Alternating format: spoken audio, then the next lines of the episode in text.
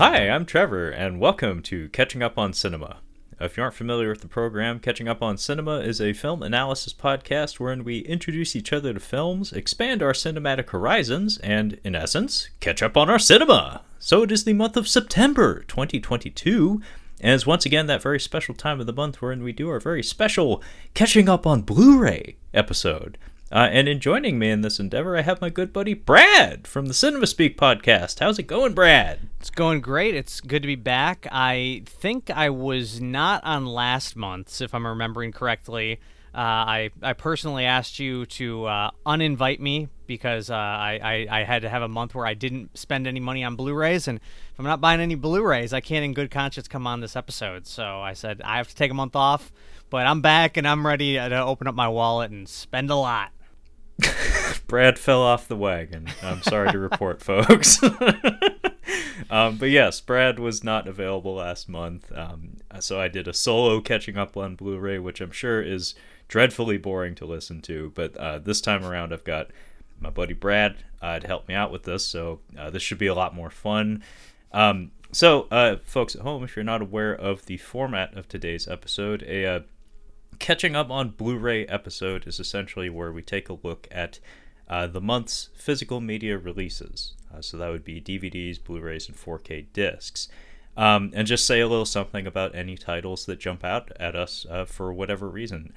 Um, so if you'd like to follow along with the home version of Catching Up on Blu-ray, uh, you're kind of fucked uh, because uh, the normal resource that Brad and I tap into uh, in order to put on this little program, Uh, Blu-ray dot com uh, seems to be e- experiencing some technical difficulties, as it were.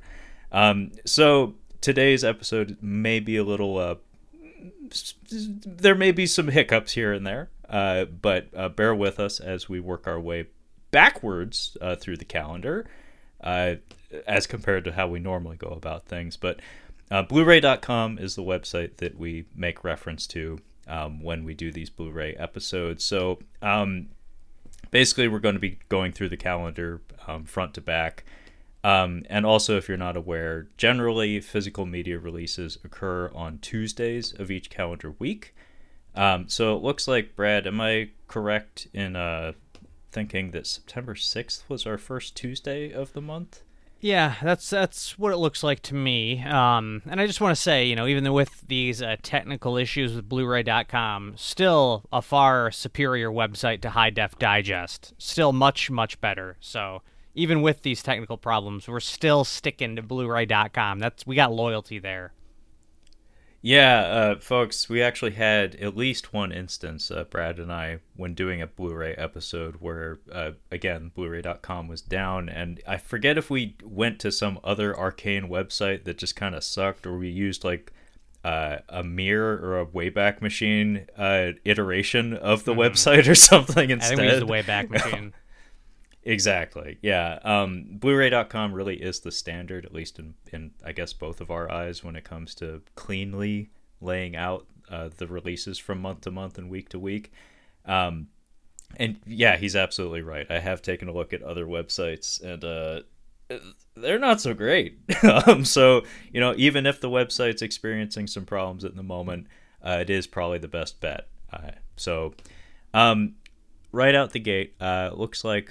Um, and remember, this is slightly disorganized as compared to the way we've done uh, previous episodes, so bear with us.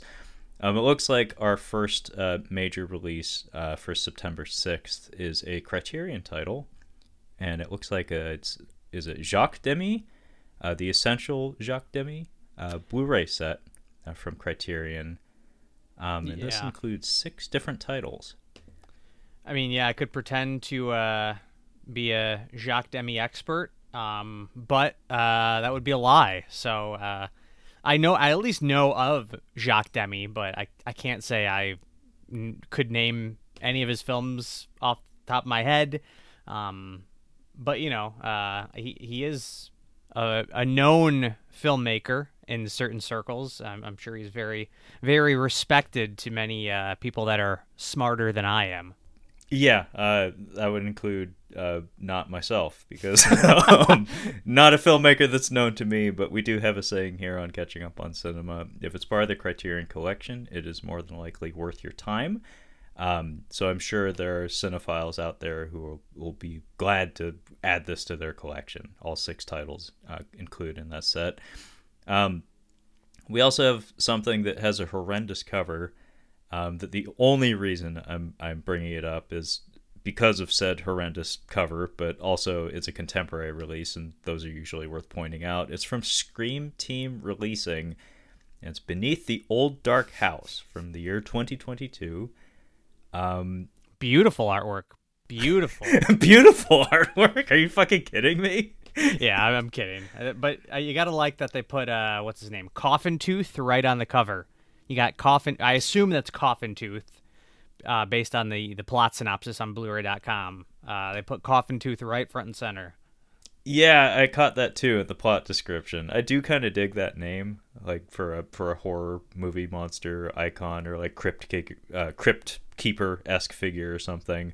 Mm-hmm. Uh, by the way, uh, I'm my eye for fonts has diminished uh, since I stopped working in graphic design years ago, but I th- is that the um, Color Out of Space font? Boy, uh, it might be close. Uh, I don't think it's quite the same, but it, it. Yeah, I see where you're coming from though with that. Yeah, it has some similar curves to it and like kind of a a, a blobby bulkiness to it. But anyway, uh, we're here to talk about movies, not fonts. Um, so I don't think I have anything else to say for titles from that particular page. Um, you want to navigate to page thirteen with me, Brad? Yeah, we can jump over. I will say, though, I did like that uh, that three ten to Yuma artwork. Uh, this is the Steelbook. No, I'm not into Steelbooks yeah, really I... anymore, but that artwork actually is pretty solid. I thought you were going to say that was the horrendous artwork. I was going to be like, man, maybe my brain is whack, because I thought that looked pretty good, actually. No, actually, I'm now that you direct my focus to it, that is eye-catching. I like the use of color and the the way the figures are rendered. That mm-hmm. is a, a striking cover um, for a pretty solid movie. Um, Kyle actually brought that one up uh, on this week's review. Uh, we reviewed uh, X-Men Origins Wolverine, and uh, I think it was because w- I mentioned Kevin Durand. And Kyle had a good laugh because he was like, oh, that's the guy who got stabbed. And I was like, yeah, he got stabbed. That's right. um, but yeah, uh, that's a Steelbook. Uh, uh, Brad and I, just full disclosure, we're not we're not huge proponents of Steelbooks. Like, I have a couple, but they're more just like titles that I purchased out of obligation or something, where it was like that, that was what was available at the time. It, I'm not a collector of Steelbooks, and nor is Brad. Um, so if we don't uh, gush over the ty- like the month's Steelbook releases, that would be why. Um, it's of it's not of particular interest to either of us. But um, moving on to the next page, uh, also titles released on September sixth. Um, I'm struggling to find things to talk about, Brad. Uh, would you care to jump into the pool and, and pull something out? Couple um, Vincent Price uh, titles coming out through Kino. We got the... Uh, Oblong Box and uh, Twice Told Tales, both great titles. Oblong Box, Twice Told Tales. Um, I know Kino has put out quite a few Vincent Price titles. Scream Factory actually put out a couple like Vincent Price collections, and then I think uh, the rights expired on some of those, and then Kino snatched it up and have been putting out the titles individually. Um, I don't think I own any of their. I don't think I've bought any of their Vincent Price titles. Uh, he, he's somebody who I, I've seen like a couple of his films, um, but I, I would like to get into more. I every Halloween I think I should do like my focus this month should be Vincent Price, and I never never pulled the trigger on it, but they're there, they're out there now. Yeah, Vincent Price is one of those icons of horror, and just like one of those larger than life figures that I'm so glad we had him. Like, he just seems like such a cool guy. Like, just just his his line deliveries, or he, he owns them so specifically. Um, and actually, like, I, I have a lot of memories of, like, my dad.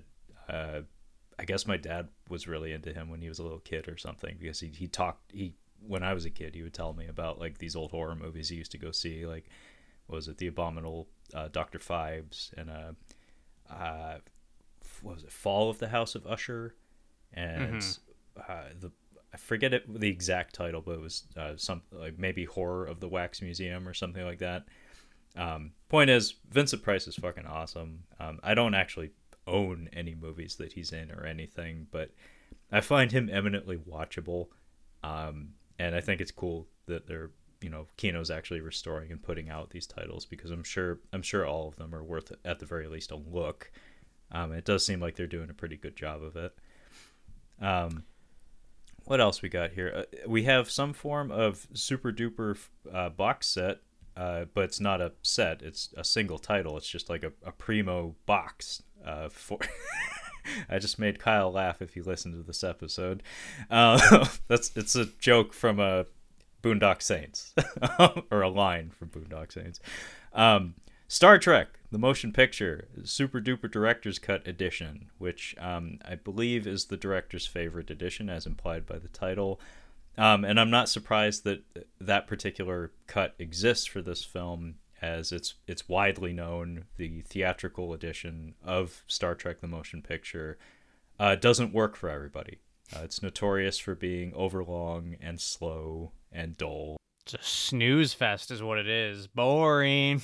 Yeah. Um, from what I understand, the director's cut probably alleviates some of that. It probably, you know, like roughs out some of those, or sands out some of those edges. Um, but I, I'm not positive on that. Um, what are your feelings on the Star Trek films, Brad? Because it, it does seem like this month we're getting a whole heap of them. Uh, I haven't, it's been a minute since I've looked at the full calendar, which, as we disclosed ahead of time, is down at the moment, but Um, I seem to recall that we're getting a lot of Star Trek titles this month. I think they they are all coming out on four K this month, or they all already did, or but all of them, at least uh, the you know the classic series, are coming out on four K finally. And uh, I like the Star Trek film franchise. Um, I know I said that the first one was boring, and I, I do stand by that. But uh, I I I really like two, obviously. Um, no surprise there, because that's what most people say is the best. Um, I, I think Search for Spock is solid. Uh, Star, Star Trek four, I can't say I like love it, but I kind of like that they committed to making a movie that's uh, like basically a Star Trek fish out of water comedy.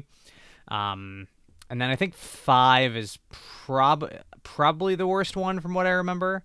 Um, but six, I actually, I think six, uh, they brought it back pretty strong for six. So overall, I, I, I like them. I think I've only seen them all once though. I, uh, maybe five, six years ago, I went through and watched them all for the first time. Um, so I would like to revisit them, and I, I can't say I'm not going to pick up the, uh, four K editions. Yeah. I, I'm kind of in the same boat as you, although I saw these a lot a lot further back than you. I, I think I watched these in college, because I, I had a roommate who was really, really into uh, Next Gen in particular. Um, and I, I wanted a way to like be able to talk about those, uh, talk about Star Trek as a whole with him, but I was too lazy to do the legwork of, you know, watching all this, all of the, sh- the shows and whatnot. So I was like, okay, let me, let me half-ass this and just watch the movies. So I watched all of the Star Trek movies. Um, and I, I like almost all of them to some degree. Like, they're very watchable, and a lot of that just comes down to strong characterizations and like excellent casting, which comes from, you know, the television series, uh, the original Star Trek and whatnot. Um, the Next Gen movies are mostly not good. Um, First Contact is probably the best of them if you ask me, but the rest of them are pretty not good. Uh, was it? Insurrection or whatever is is uh it looks cheap and it feels cheap. Um, and Nemesis, aside from the novelty of like baby Tom Hardy, it it's just not good. Um, and also they they kind of throw the characterization that I was complimenting earlier kind of out the window. Like, everybody behaves against type in those movies, at least in the Next Gen ones, and it's it's very frustrating. But um the the classic uh Star Trek films, yeah, I, I think the basic rule of thumb is the uh, the uh, the odd numbered ones are the bad ones and the even numbered ones are the quote good ones. Mm-hmm. Um, and I tend to agree. um, I also think I agree with you that five is probably the worst of them. Um, funny enough that I think that was the one that Shatner directed and it really feels like it. Mm-hmm. Um, and also funny enough, the, like some of the, the better ones were directed by Leonard Nimoy, which I'm sure pissed William Shatner right the fuck off. But, um, I'd be curious, uh, to go back and rewatch these classic Star Trek films. Um, in particular, I wouldn't mind taking a look at like a director's cut of that first one rather than the theatrical edition, because yeah, uh, I don't know if I could handle that uh, right now. Like, cause I, I know what to expect and I didn't enjoy it the first time. I, I mean, just thinking like if I were to say, okay, I'm going to go back and watch this franchise, I would be dreading rewatching the first one, dreading it, even though it's probably, I think it is better than five. I would probably personally just rather rewatch five because it's like it's not as slow, I guess. Um, dreading the first, I'd be dreading it, absolutely dreading watching it again. Well, and it's also one of those unfortunate situations where it's like if you're committing to like a Star Trek marathon or something, like if you're going to commit a month or something to just Star Trek movies, it would be really nice if you could start strong. Yeah. It's like, like really, you'd lose all your momentum right out the gate. But yeah. Five at least has the kitsch factor. At least it's goofy and dumb, and it's colorful though. Like at least it has energy to it. Whereas the first one is just you got to be on the right drugs. And I'm sorry, I'm just not into it. Like it, it yeah. clearly is that kind of film. It was very much banking on the two thousand one experience rather than the Star Wars experience, and they they picked wrong. So that's just how it is. Um. Anyway, uh, Brad, uh, are there any other titles on this page you'd like to point out?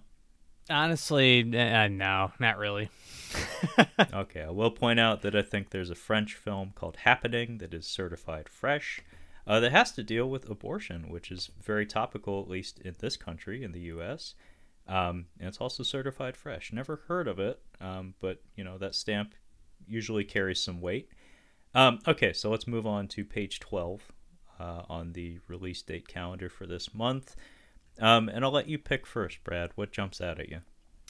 Uh, I mean, well, it's, I mean, we're already talked about Star Trek, but, uh, I mean, of course, we got the Star Trek six movie collection, four K, um, and then I think individual releases of, I'm assuming all of them. Uh, uh, yeah, yes, all of them. So we've already covered that, though. So I guess uh, I guess we got to say the big release of the week, though. It's got to be it's got to be the Minions, right? Minions: Rise of Gru. You gonna be checking this one out, bud? I mean, if we're talking box office numbers, more than likely that is true. Um, do uh, do you have any uh, connection to Despicable Me or the Minions franchise?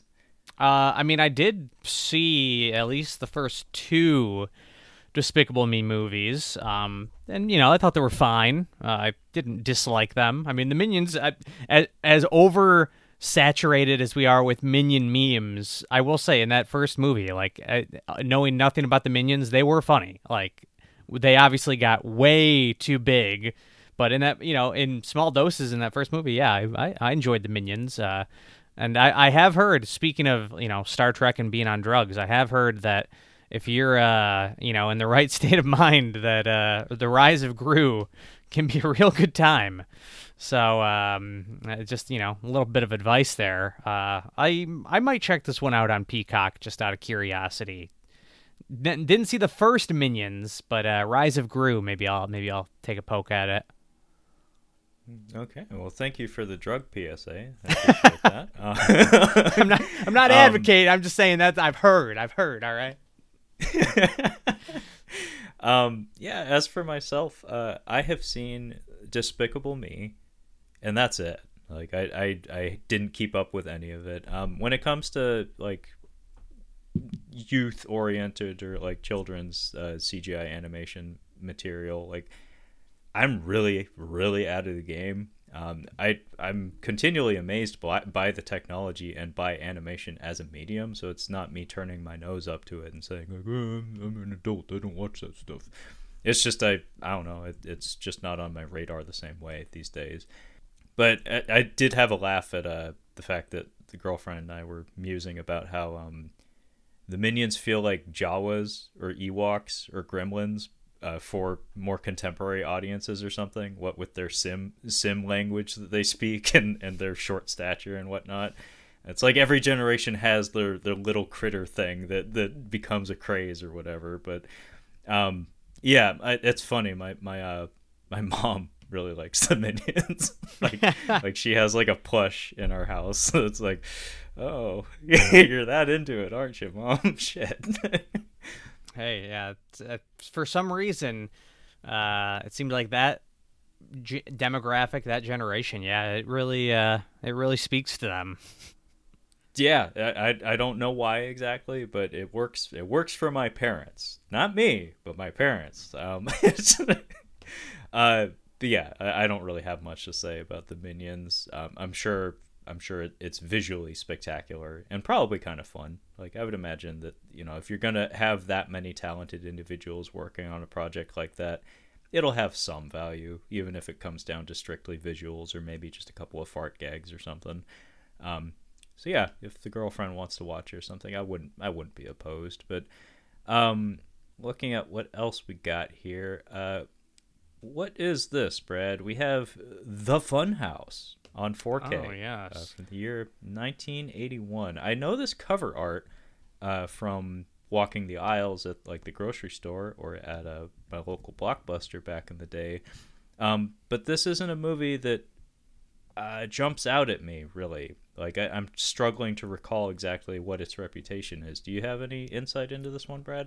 Well, I'll tell you, it should be jumping out at you because it is from uh, one of the quote-unquote masters of horror. Not saying it should it, not saying it should be jumping out at you because not, not that many people have seen this, but uh, it is a film from Tobe Hooper. It is a Tobe Hooper oh, no film. Shit. And, uh, you know, uh, I've seen it several times, The Fun House, and I do own the previous Scream Factory Blu-ray. This is a four K upgrade.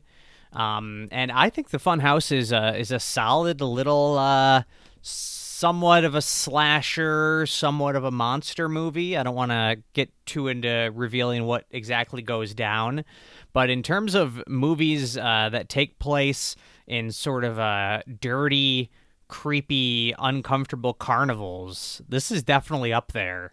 Um, and uh, it's not like an amazing film, but uh, for just kind of a, you know, small...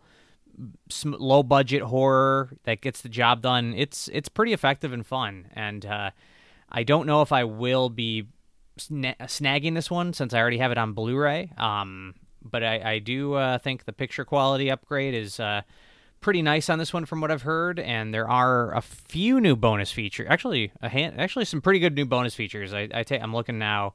Um, it looks like there's uh, some new interviews with uh, some of the actors, makeup artist, um, obviously uh, Tobe Hooper, no, no longer available for a new interview, unfortunately.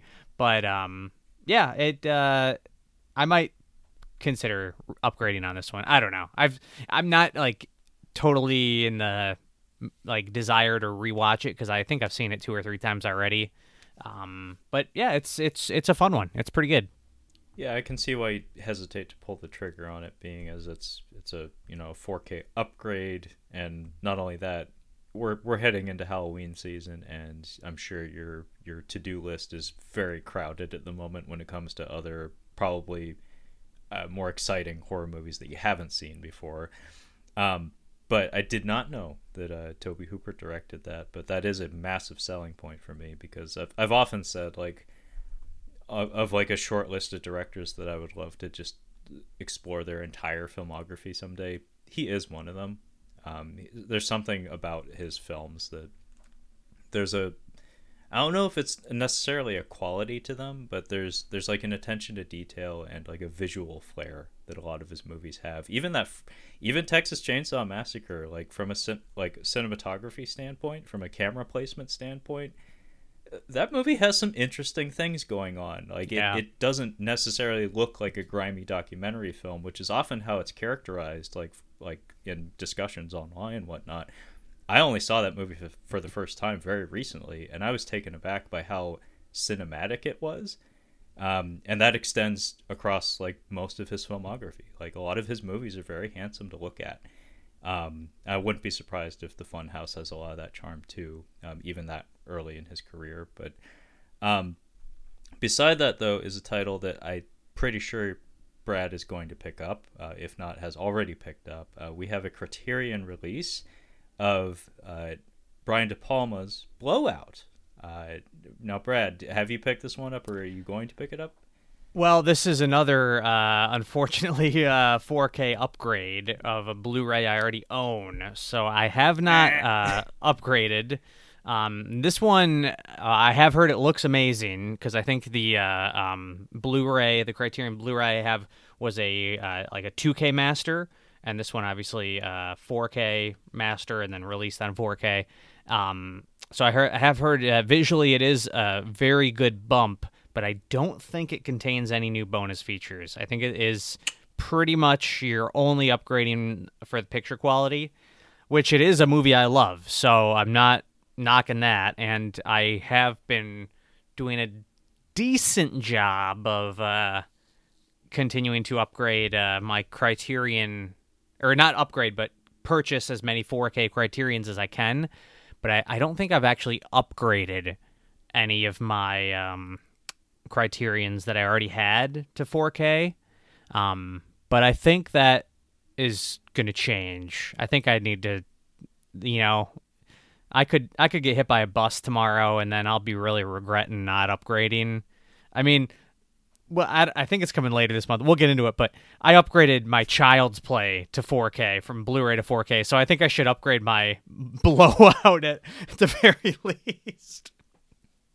So yeah, you know, like when it comes to four K upgrades, like my my general conceit is, uh, if I love the movie, like if it's a movie that that's core to my being, then then I, I try to like. exonerate myself of any feelings of guilt of opening my wallet to rebuy something, where it's like, no, you're you really do love that movie. Like, that movie means a lot to you, Trevor, so you should you shouldn't feel bad for for rebuying that movie and getting the the best that there is out there of it. Um being as you say you love Blowout, and as far as I understand, you're just kind of meh when it comes to Child's Play. Yeah, I mean, I I, I wouldn't feel bad about upgrading Blowout.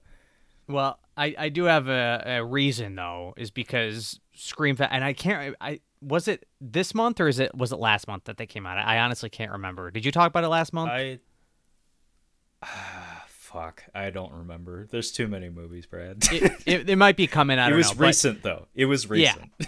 So, um, Scream Factory put out uh, Child's Play one, two, and three on four K, and I've actually never seen two. The only I mean, I think maybe I've seen some of the later sequels, but I've never seen two and three. And so I'm like, oh, I I like to purchase that and watch them on four K. First time watch, let's do it. But I'm like, well, I don't want to only have on four K Child's Play two and Child's Play three.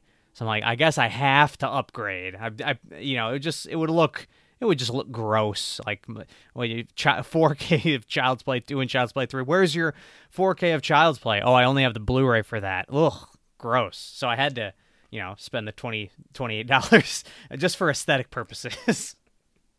No, I, I've I have been in that boat before. Uh, we all been there. Any of you collectors out there, um, I I share your pain. So th- I understand. I understand the logic. And uh, by the way, uh, if you have time uh, in the Halloween season uh, through October, um, I would recommend at least getting to Child's Play two, uh, because I, I do think I enjoy that one the most, just because it's the most colorful and kind of over-the-top gory of those three.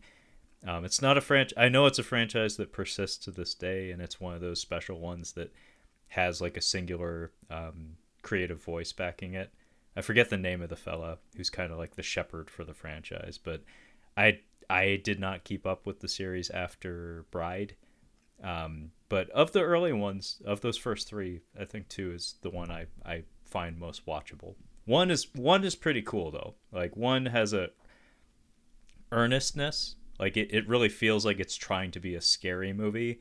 But by the time you get to two, it's like, you know, we're we're firmly in Freddy Krueger territory where it's like, okay, Chucky Chucky's bigger than the, the movie now. Let's just let Chucky be Chucky and have, it, have yeah. a good time. I mean, for fuck's sake, like a few years down the line, around the time of Bride of Chucky, Brad, I don't know if you've ever seen this, but uh, Chucky actually cut a promo on W C W Wrestling. he uh, he gets into a, a, a live argument with uh, Rick Steiner. So it's a uh, it's Chucky voiced by Brad Dourif, a pre-recorded video, obviously, of the animatronic puppet speaking and like bitching out Rick Steiner off the Titantron. Um, you should definitely look it up. It's pretty fucking yeah, hilarious. I gotta check that out. So they pretty much just gave up on him being scary at that point. Like exactly. He, I mean that that happens to most like horror icons at some point, with the exception of like Michael Myers. He's like the big one who never completely sold out, as far as I know. Yeah. Um, I mean he did he did lay down for Busta Rhymes or whatever, but. but like I, I I maintain that he laid down, he took a fall for that man. Mm-hmm. But beyond that, he, he's mostly maintained his integrity. But like, you know, Freddy and Jason, like for fuck's sake, Jason was on Arsenio Hall at one point. I haven't seen that either. Oh, you haven't seen that? Uh, no. Kane Hodder shows up and he uh, he does the damn thing. He he stays in character. Like he he's he's always been a champ. Yeah. Um. Man, Brad, you got a lot of cool videos you got to watch tonight. I guess so, yeah, yeah. I real quick, yeah. bringing it back to uh, Blowout, I just want to say, uh, in the forums on Blu-ray dot com, just this guy or gr- this guy or gal, short, sweet, like this is, you know, here we go, Am- Ampu T D, Ampu T D on Blu-ray dot com member said, of Blowout, the four K transfer blows the old Criterion Blu-ray away. Major upgrade. So there you go. I guess it's. I guess you got to buy it. I would have said blows it out of the water, but that's...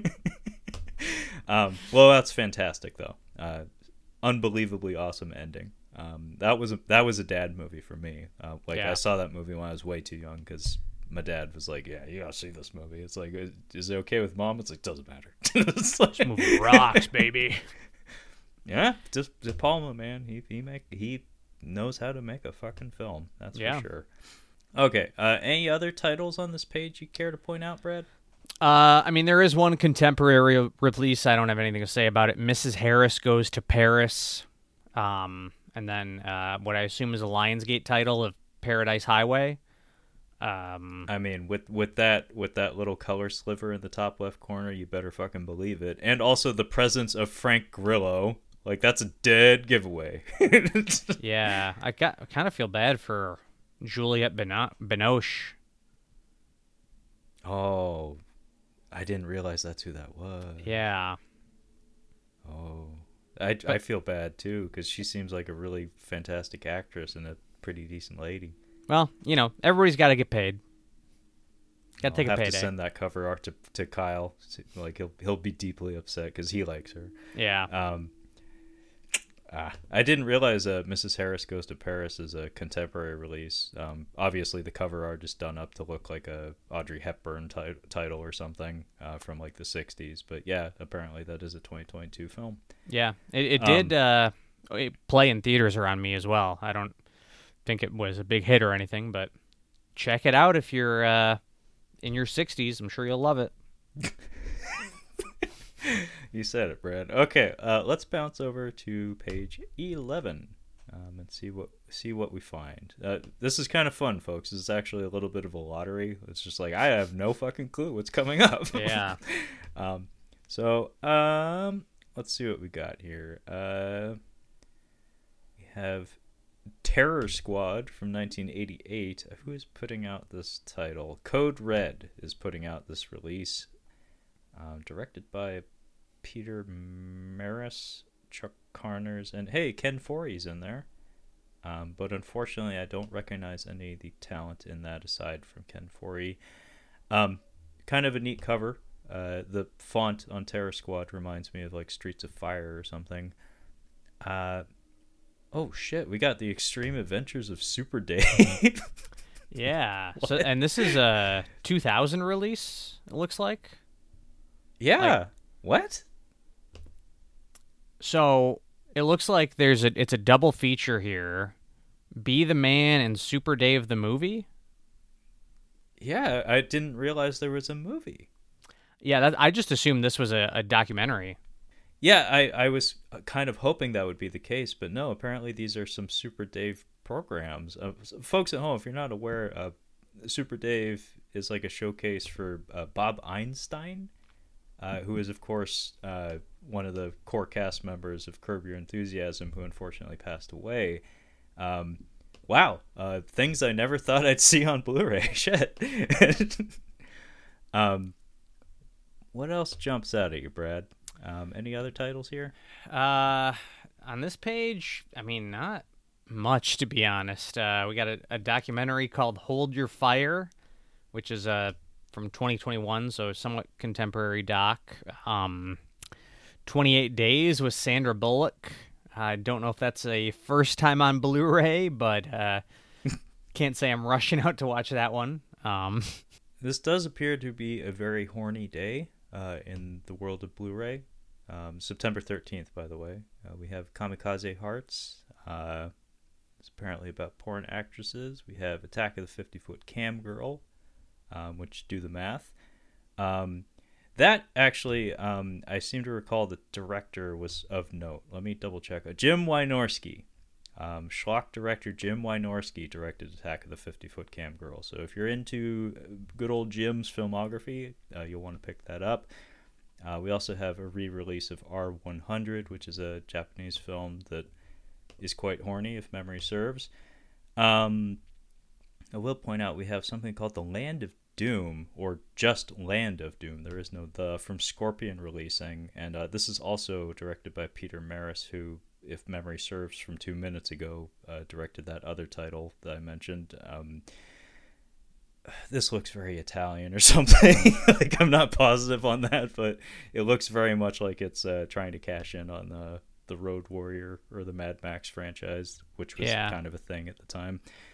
Um, Beyond that, uh, we do have not not the Kevin Costner version, but we have Tin Can, or Tin Cup, I'm sorry, was the Kevin Costner film. We have Tin Can from twenty twenty. Um, and just to read the plot description, uh, as the world faces a deadly plague, a frontlines uh, parasitologist is imprisoned in a life suspension chamber. To escape, she must destroy the last of her kind. Uh, and it's got a couple of film festival stickers on the cover there. Uh, not sure if there's any buzz surrounding that one, but at the very least, uh, interesting and somewhat topical premise. I, I think I would rather watch Tin Cup, but uh, I mean, hey, more power to ya. uh, there's also, uh, just to point it out, apparently like a super duper four K edition of uh, John Carpenter's The Fog, um, which also mm. appears to come with an art book and uh, a vinyl of the soundtrack. Um, so if you're a big f- oh, and a poster. Uh, if you're a big fan of The Fog, Um, you might want to grab that. Yeah, I think uh, when we when we jump pages here, we might see the standard version of the four K on the next page. Okay, well, we'll get to that when we get to it, I guess. So uh, stay tuned for more talk of The Fog. Um, so let's let's bounce over to page ten then, um, and I'll kick it over to you first, Brad. Um, any any of these titles jumping out at you? Oh, there's some uh, there's some good stuff here. Uh, we've got what I think is uh, just a Steelbook release of uh, the Addams Family four K. I know we've talked about that before, so I think uh, this is just a, a new new packaging of it. Um, but uh, a couple films here. Uh, Massacre at Central High, which I do believe oh. is a uh, Synapse release. And uh, yeah, we need to pause on that for a second, Brad. Yeah? Uh, so, Massacre at Central High. Um, I have almost nothing to say about the movie itself. However, um, folks at home, uh, should Brad ever hit it big in the world of podcasting, he may have to give me a producer credit or something, um, because Brad makes liberal use of audio drops on his podcast, the Cinema Speak podcast. I, it's one of the best additions you've made to the program. Thank by the you. Way. Um, it, you really do. You're a master at, at timing those and setting them up. Like, I, I don't know how, I don't know how you're able to, to spin those plates in your brain to be able to maintain the conversation and cue a lot of practice. Clearly, because yeah. you're very, very good at it. Um, anyway, long story short, um, every once in a while when I find myself, like, I don't know, staying up too late or waking up too early or something, I'll just be like, oh, what's some stupid audio I can send to Brad and see if he wants to put on the show at some point. Um, there's a, a couple of drops that I supplied Brad with a long time ago. And it's of a, a young man at a convention yelling, "Betrayal! Yeah, yeah. Betrayal! Betrayed me!" um, and that fella, I don't even know if Brad knows who that is. Um, but I do, and that's why it's funny to me. In fact, it makes it funnier that you don't know, um, or if you don't know. You just use the audio because it's funny. Yep. Um, that, that is a, I guess, now defunct um, YouTuber uh, slash Blip T V uh, creative personality, uh, Spoonie, or Noah Antweiler. Um, and at one point, uh, one thing that he was doing with his online videos and stuff was uh, reviewing shitty movies. And one of the shitty movies that he reviewed was Massacre at Central High. And a big reason why he chose this particular shitty movie is that apparently there is a character named Spoonie in it. So hmm, it, he wow. was just like, you mean there's an actual character in an actual shitty movie named, quote, after me? Well, I better fucking talk about it. So the only reason I'm aware that this thing exists or what it is is because I used to watch a lot of Spoonie videos back in the day before he lost his goddamn mind. Uh, we miss you, Spoonie. Hope you're doing better. But anyway, uh, that was my little tangent about that little shitty movie that I don't think anybody cares about. Well, I mean, just, you know, you know what it sounds like? Uh, somebody stealing Spoonie's name. It kind of sounds like betrayal. Betrayal! Betrayal! I had to, I had to throw it on there. Now that you brought it up, I had to throw it on. Betrayed me. So apparently that got him in some serious hot water because that was at like uh, E three or some major really? gaming convention, and it was, he he did that in response to uh, being shown footage of a new X COM game. And he was a big fan of the X COM franchise. And right after he stepped out of like the press room, he was yelling into a microphone at, in the convention hall saying that. And uh, apparently it got him like uh, blacklisted from other conventions and stuff. Wow. Oh. Yeah, I had no idea the uh, had no idea the backstory there, but I love it. I yeah, love there's it. there's a, there's a story. There's a story. But yeah, Massacre at Central High. I'm sure it's a completely terrible movie. Although, is it Synapse Films? Yeah, Synapse, which is a uh, Michigan-based uh, company, and uh, I where hey. I am from, so I I always have a soft spot for them. Their prices, uh, they they need to not not saying I wouldn't pay their prices, but they need to get more uh, like uh, regular sales, I guess. Like I I like uh, the Vinegar Syndrome and the Criterions, where I don't know how this affects their sales, but when they have designated sales that you know are coming up, and then when they happen, you just go all out. I don't. I just. I prefer that business model where Synapse. Honestly, I, I don't know if I've ever seen them hold a good sale. Yeah, I don't think I have either. But you know, that's cool though that they're they're from your home state. Yeah. Mm-hmm. Yeah. I was I was amped when I uh, found that out, and then I, I wanted to tell everybody I knew about it, uh, but then I actually looked at Synapse's website, and uh, surprisingly, I'd say sixty-five percent of the things they put out are pornos. So uh, then I was like, well, I better not, you know, tell too many people about this. Yeah, maybe keep that under your hat. Uh, okay, what else we got? Uh, we have Eli Roth's History of Horror Season three. Um, have you watched any of that, Brad?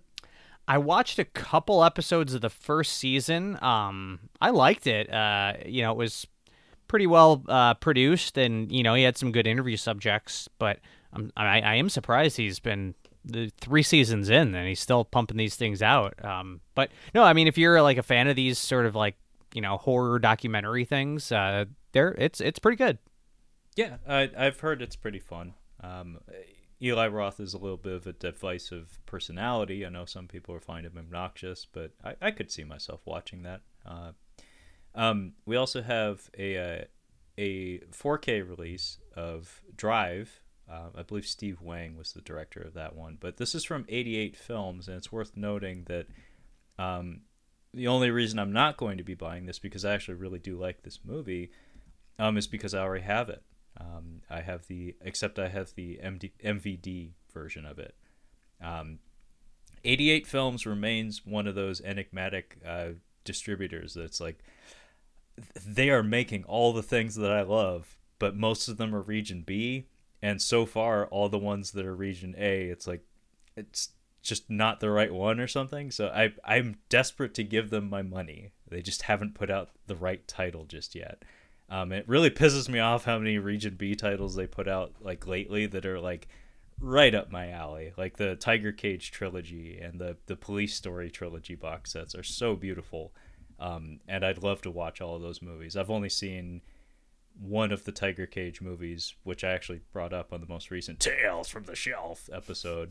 Um, and the Police Story films are awesome. I've seen those, including the not so good ones. Um, I'm looking at you, New Police Story and Police Story twenty thirteen, if that is your real name.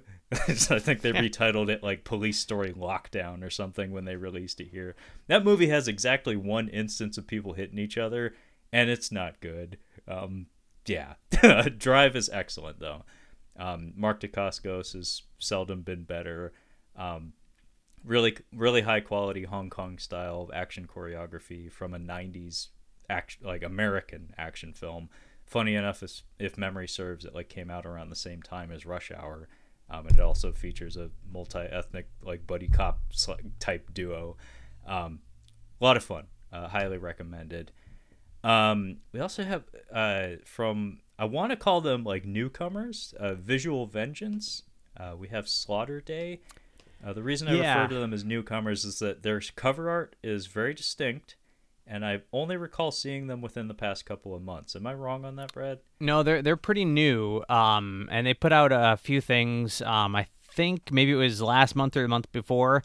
They put out the cinematic classic L A AIDS Jabber, um, which I, I have not seen, but uh, I think I don't think it was on here. I think it was on my show. I was talking about it, and I revealed the twist ending, um but it is a it is a it is a good twist. I and I think that is I think L A AIDS Jabber is free to watch on Tubi, so I might be popping on of watching that. But uh Slaughter Day, um I have heard actually is pretty charming and fun, and it was made by like a group of, I don't know if they were actually kids, but very young people, like a group of friends. And I think it's a shot-on-video, just micro-budget sort of horror movie that's got a lot of charm to it. Um, and, yeah, I actually uh, wouldn't mind. Like, I, I kind of want to buy some things from this label because they are fairly new. L A AIDS Jabber, of course, is a, is a possibility. They also are putting out, I don't know if it is this same week or if it's later in the month or before. Uh, I think it's called Blood of the Chupacabras. Um, and I thought that one, I was like, oh, well, I, I like monster movies. That could be fun. And I, I kind of looked up the Letterboxd uh, rating and reviews for it. And they were pretty much like one star, half star, like across the board, like not even like fun to watch. Like, so I'm like, eh, all right, maybe I won't pick that one up as my first one. But yeah, Visual Vengeance, uh, you know, cool to have a new label out there.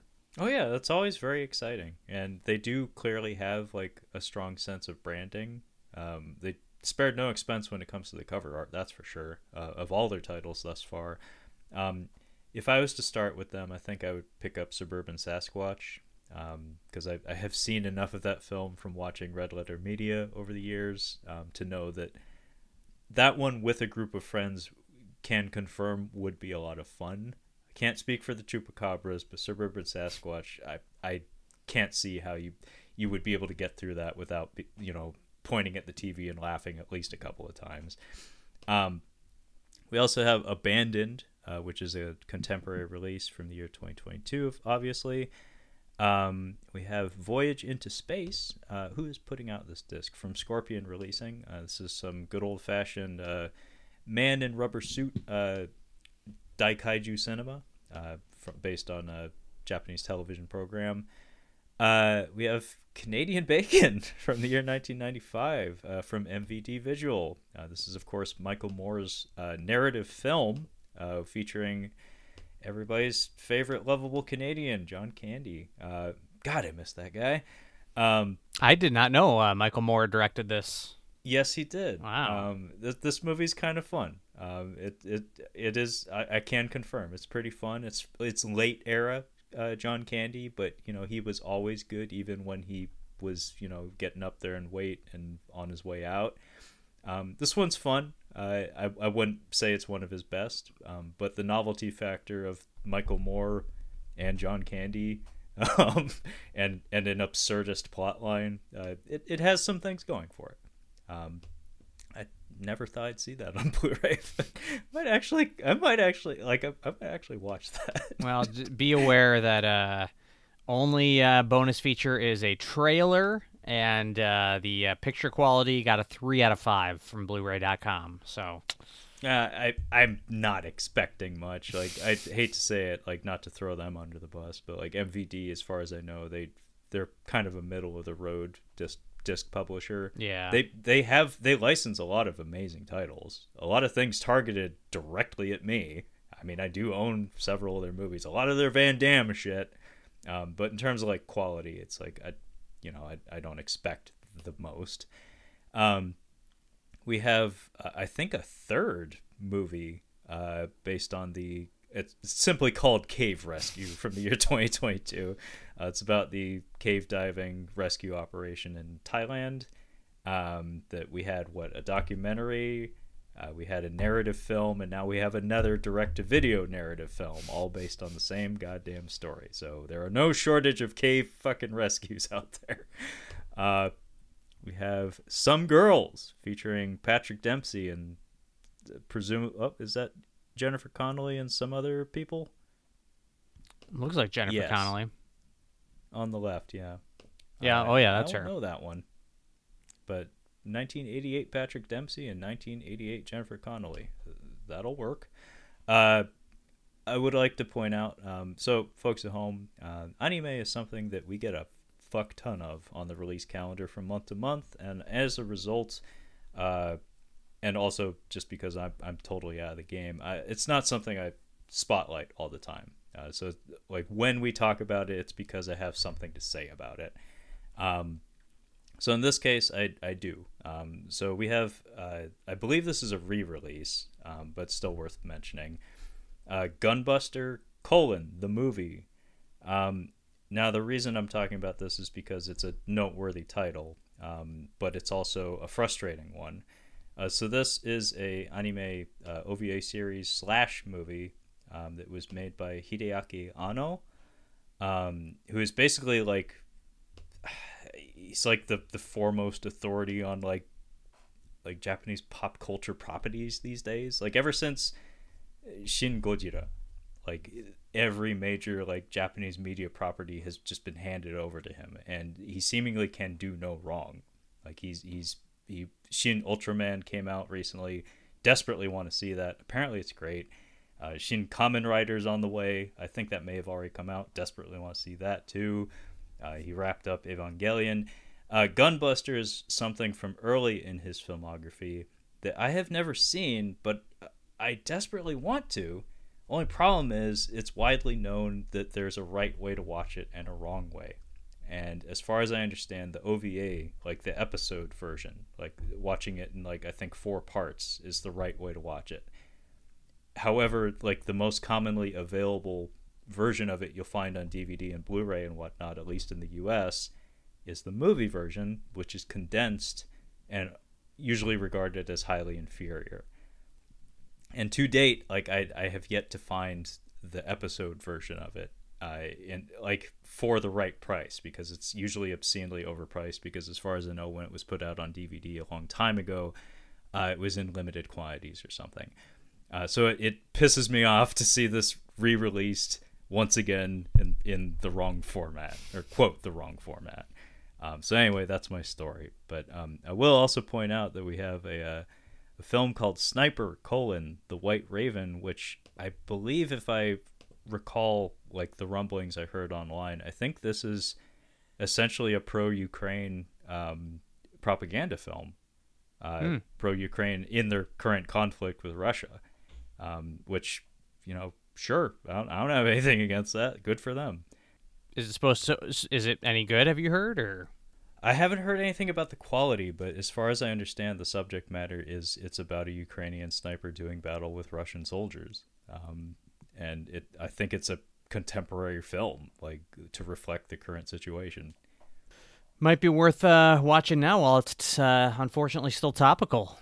I mean, it. I think it's neat that, you know, something like that would get international distribution. That's true, yeah. Um, if they were smart, they would, I don't know, divert some of the, the earnings to, like, charity or something. Um, probably the case, actually. Uh, okay, Brad, let's move on to page nine. Um, and right off the bat, I see a title that, uh, folks at home, uh, if you want to have a A confusing but highly entertaining experience listening to Brad's show, the Cinema Speak podcast, check out he and all of his friends' review of uh, Baz Luhrmann's Elvis. Yeah, I think there was there were six of us on that episode. It was uh, it was it was a pretty packed. I don't know how you coordinated that. Yeah, like, how did how did you spin all those plates and, and get all those people to fall in line and not talk over each other? Yeah, I mean it's it was it was tough, but uh, I mean the real surprising thing is that there was that many of us, but it ended up being uh, quite possibly our shortest episode ever. So I don't know how that uh, how we managed to pull that off, but yeah, it's uh, definitely definitely one to check out. The movie itself. Not really that great, uh, but uh, you know, my review of it. Yeah, I, I had fun. Uh, I had fun talking about it with some buds. Oh yeah, Brad had Brad had so many people in the room. Just just so many so many yeah. bodies packed into one small recording space. It was unbelievable. A highly coordinated operation over there in Michigan. Um, we also have Where the Crawdads Sing, which uh, I believe you did what a micro review of that one for CinemaSpeak. Yeah, I saw it. It's another. Kind of middle of the road, uh, not as bad as I expected it to be, honestly, but uh, just kind of a movie that's not really for me. Gotcha. Um, we also have uh, on four K uh, Real Genius uh, from nineteen eighty-five, starring a very young uh, Val Kilmer. Uh, I remember we had a bootleg V H S of this uh, at my parents' house when I was a kid, and I wasn't allowed to watch it, and I think that meant it had a lot of tits in it. I'm not positive on that, but nineteen eighty-five, probably a, a raunchy comedy. Wouldn't be surprised. I don't actually know, though. I've never seen it. Yeah. Same here. Never seen this one. Uh, we also have uh, Lightyear uh, from Disney, which uh, Brad and his, his girlfriend reviewed. And uh, wow. Uh, no love for Lightyear. Holy shit. Yeah, this one might be up for uh I forget what the what I call it, but the award that I give out at the end of the year for the most mediocre movie of the year, because this thing is just like bland and uninteresting all the way through. Not bad by any means, but just not good at all. Yeah, no, I I have heard some shit about this, mostly from Brad. Um, it was never on my radar personally, so I, I'm happy to avoid it. Um, we also have uh, a Criterion release of Takeout from the year two thousand four. Um, who directed this? Uh, Sean Baker and Shi Ching Tso. Uh, not a film that's known to me, but as we tend to say, part of the Criterion Collection, probably worth your time.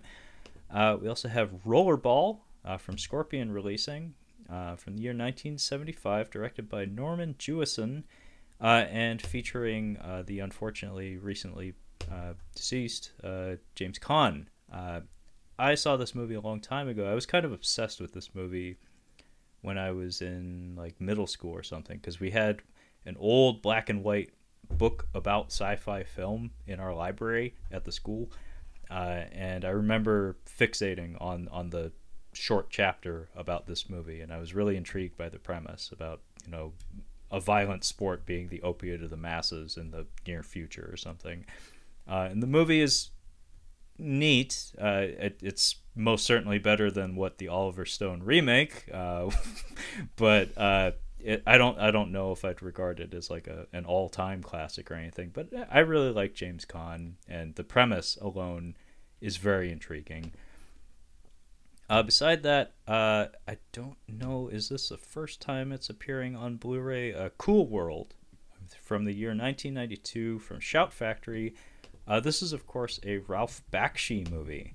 Um, and this movie did not work, uh, as far as I understand, uh, for most audiences. But Ralph Bakshi is, like, if ever there was a director who did not work for everybody, uh, that would, he'd be it. Uh, very, very interesting person. Uh, very divisive person. Very, very strange worldview. Uh, and hideous art style, if you ask me. But... Uh, his work is interesting. I'll just say that much. Brad, do you have any thoughts on Ralph Bakshi or Cool World? Uh, no, I, I honestly, uh, can you let me know what are what's some of the? I'm looking it up now. What are some other stuff that he's done?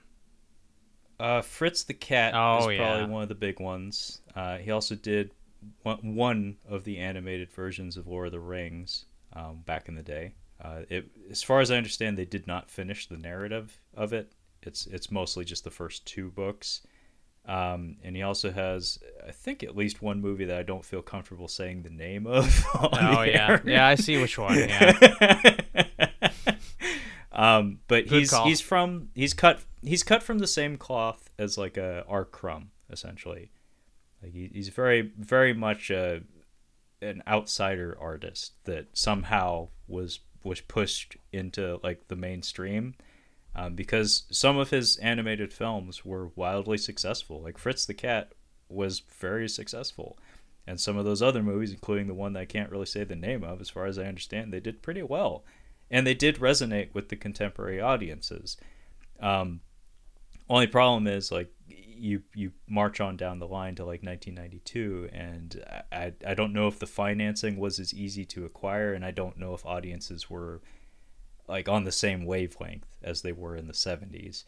Um, so he kind of faded into obscurity, but his his uh, his worldview um, and his creativity are are singular. Like he's very much a unique voice for sure.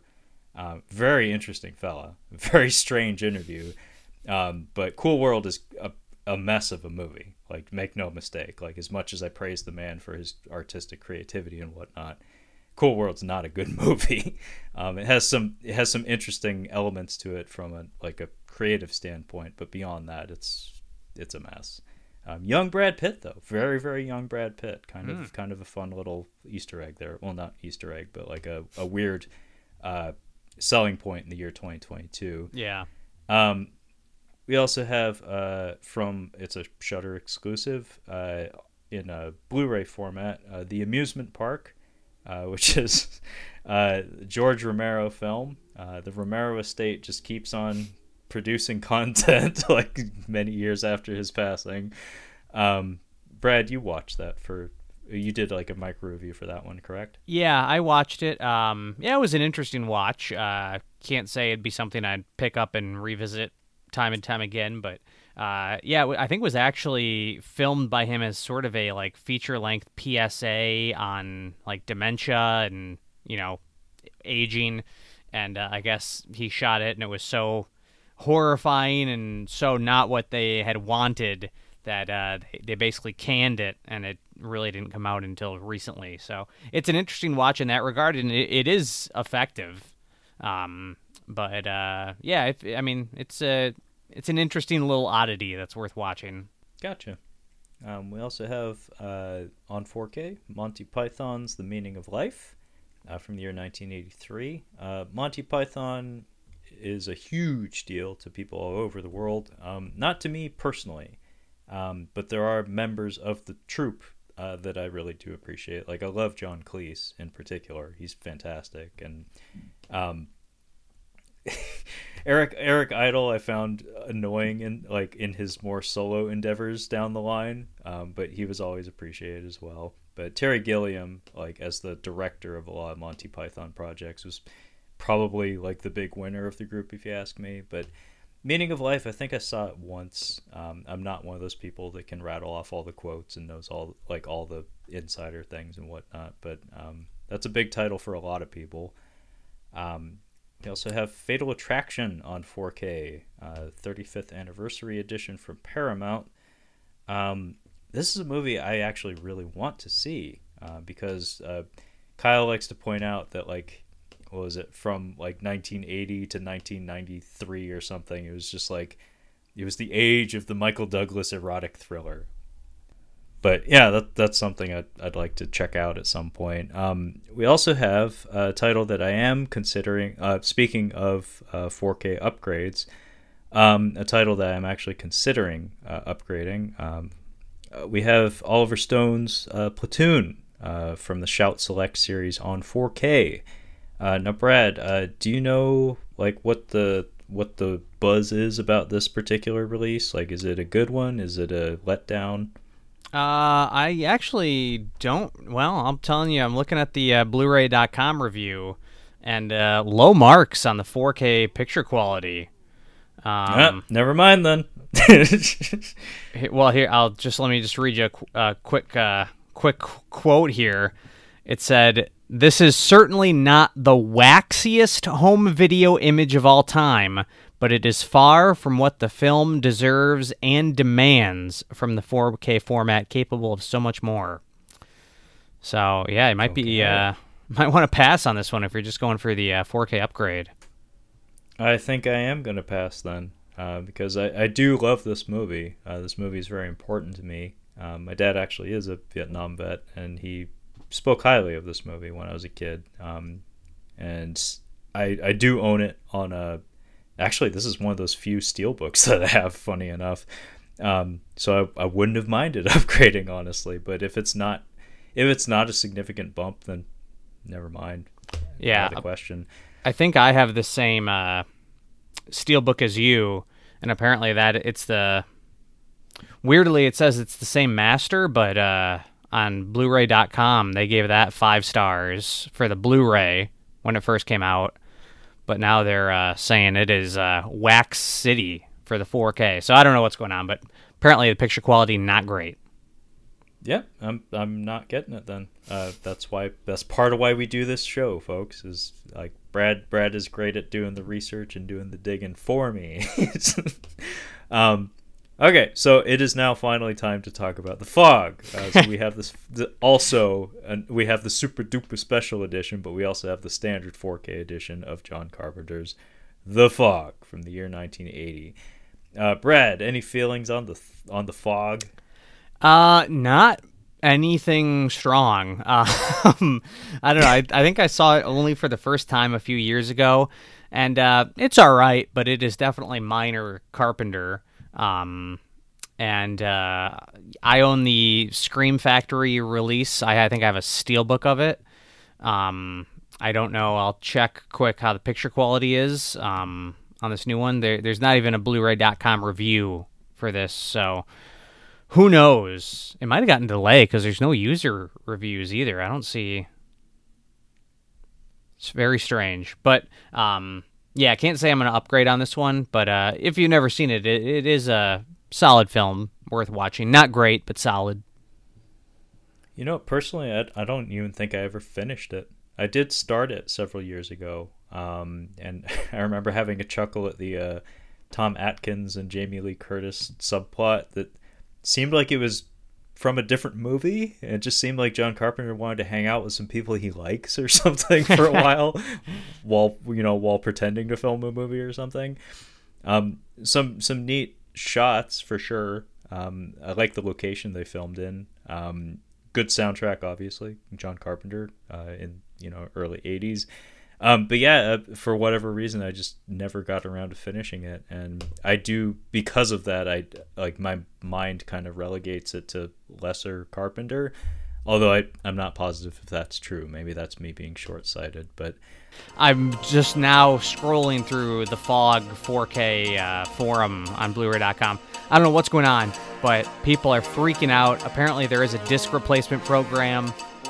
I'll try and get some more info here, but buyer beware. Buyer beware, I guess.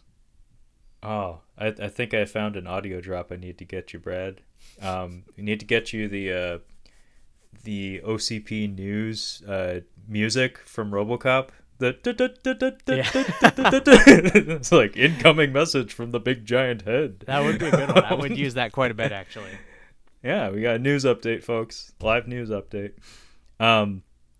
Okay, so beside that, we also have uh, from the same year, um, nineteen eighty, Friday the thirteenth, uh, Sean S. Cunningham's Friday the thirteenth on four K. Uh, is that debuting on the format, Brad?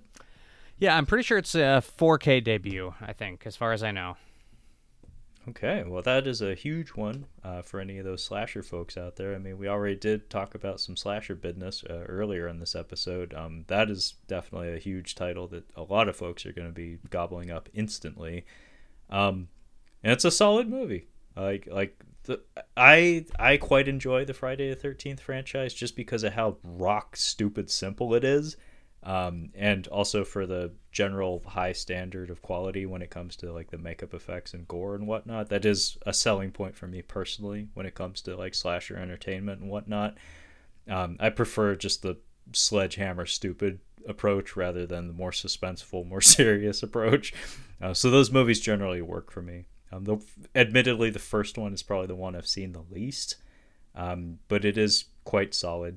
Um, and there's a reason an entire franchise spawned from it. Um, so let's uh, bounce over to page eight. And uh, this one looks to be a quick one, I think. Uh, so uh, first one that I'll t- I will point out here, Brad, and this is actually really fucking funny. Um, to me, anyway. To me, folks. Shut up. um, uh, we have Mercenary Fighters uh, from the year nineteen eighty-eight from Code Red. And this is directed by Andrew Deutsch, or Deutsch, uh, starring Peter Fonda, uh, and most importantly, though, Reb Brown. Uh, Reb Brown is a legend of uh, schlock cinema. Uh, he, loud, loudest scream in the West. Uh, big hulking blonde man, played Captain America at one point, always screams no matter what film and what occasion. Um, And to to get to the fucking point already, uh, Mercenary Fighters just so happens to be another film that Spoonie reviewed on his Spoonie Experiment Spoonie. website way back in the day. So Spoonie strikes again.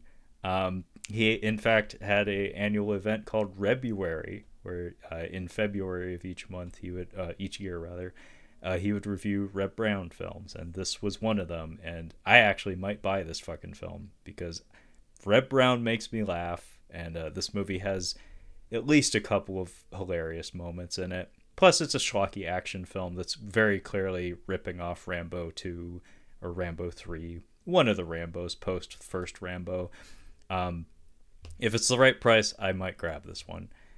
Um, now, we have a whole bunch of shit that I don't feel the need to talk about. Um, But, Brad, I need to ask you about both Poltergeist and The Lost Boys. What is going on with those particular four K releases? Are these new? Are these, like, Best Buy exclusive? Uh, do we have standard releases of these already? What's going on? Yep, these are new, um, but I th- these are just uh, Best Buy exclusive steelbooks.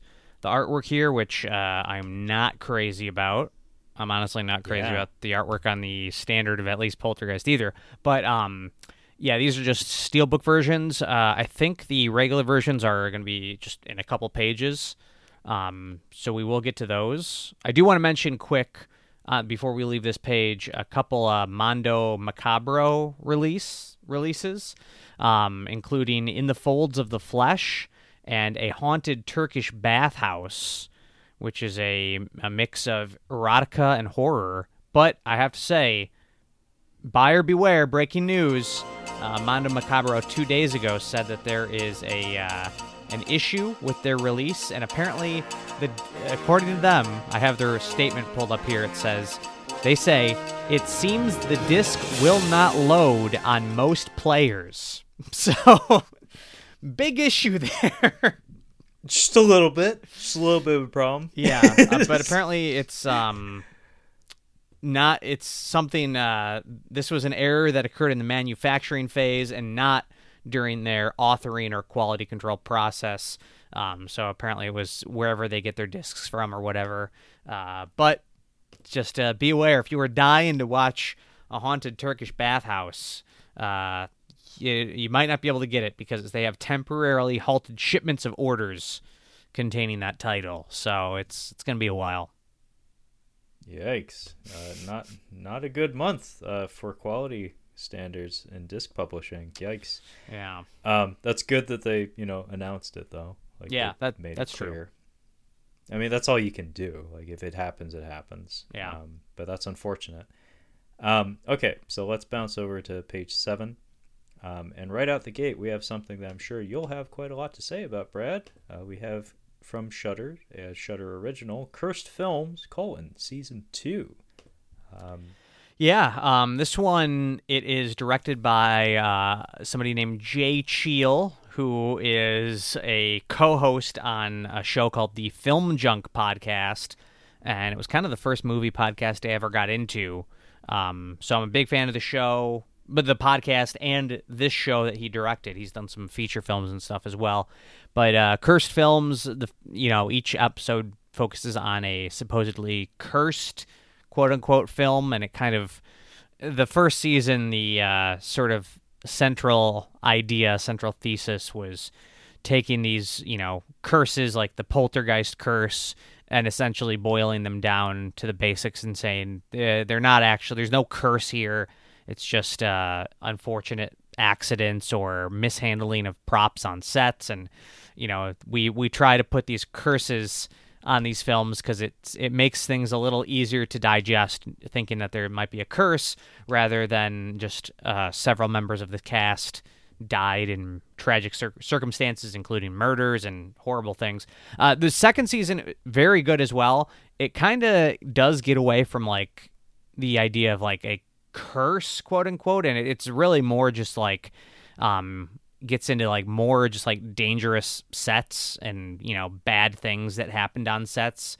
It's not really like things that are cursed necessarily, but, you know, cursed in a different way. Just like the idea of cursed of like the first episode is The Wizard of Oz, and they talk about how, you know, the, the snow or whatever it was in the field was actually asbestos, and uh, one of the stunt doubles or the maybe it was the actual actress for the Wicked Witch of the West, uh, a, a pyrotechnic thing lit off incorrectly, and she actually suffered like some very severe burns, and it just goes into like some, you know, stories like that for all the films. And uh, yeah, it's it's very good. It's definitely worth watching, and um, I'll be picking it up. Yeah, uh, folks at home, if you're not aware, Brad has told me in the past about Jay Cheel and like how important his work has been to his interest in podcasting and whatnot. Um, And it's just really cool to to see somebody go from one smaller endeavor into something more mainstream and, and something more widely approachable, like like a Shudder original series or something that's now available on Blu-ray. So that's really cool when you get to see that process unfold. Um, beside that, we have a Shout Factory release of Kamen Rider Kuga. Um, Kamen Rider is something I, I've always really liked. Um, it, it's... Also, one of those funny, like Japanese, m- like massive sprawling media franchises that has not has not exactly successfully penetrated the Western market, to my knowledge. Like, there are a couple of other Kamen Rider releases on D V D and Blu-ray in the U S. There was a Kamen Rider, a couple of U S editions of Kamen Rider shows on T V, even back in the nineties. Um, But as far as I understand, it's never quite had the same presence that like a Power Rangers or Ultraman had, like does to this day. Because like Ultraman has that Mill Creek connection these days. They like for a while there, they were just pumping those out like every other week or something. But Kamen Rider, it's pretty rare.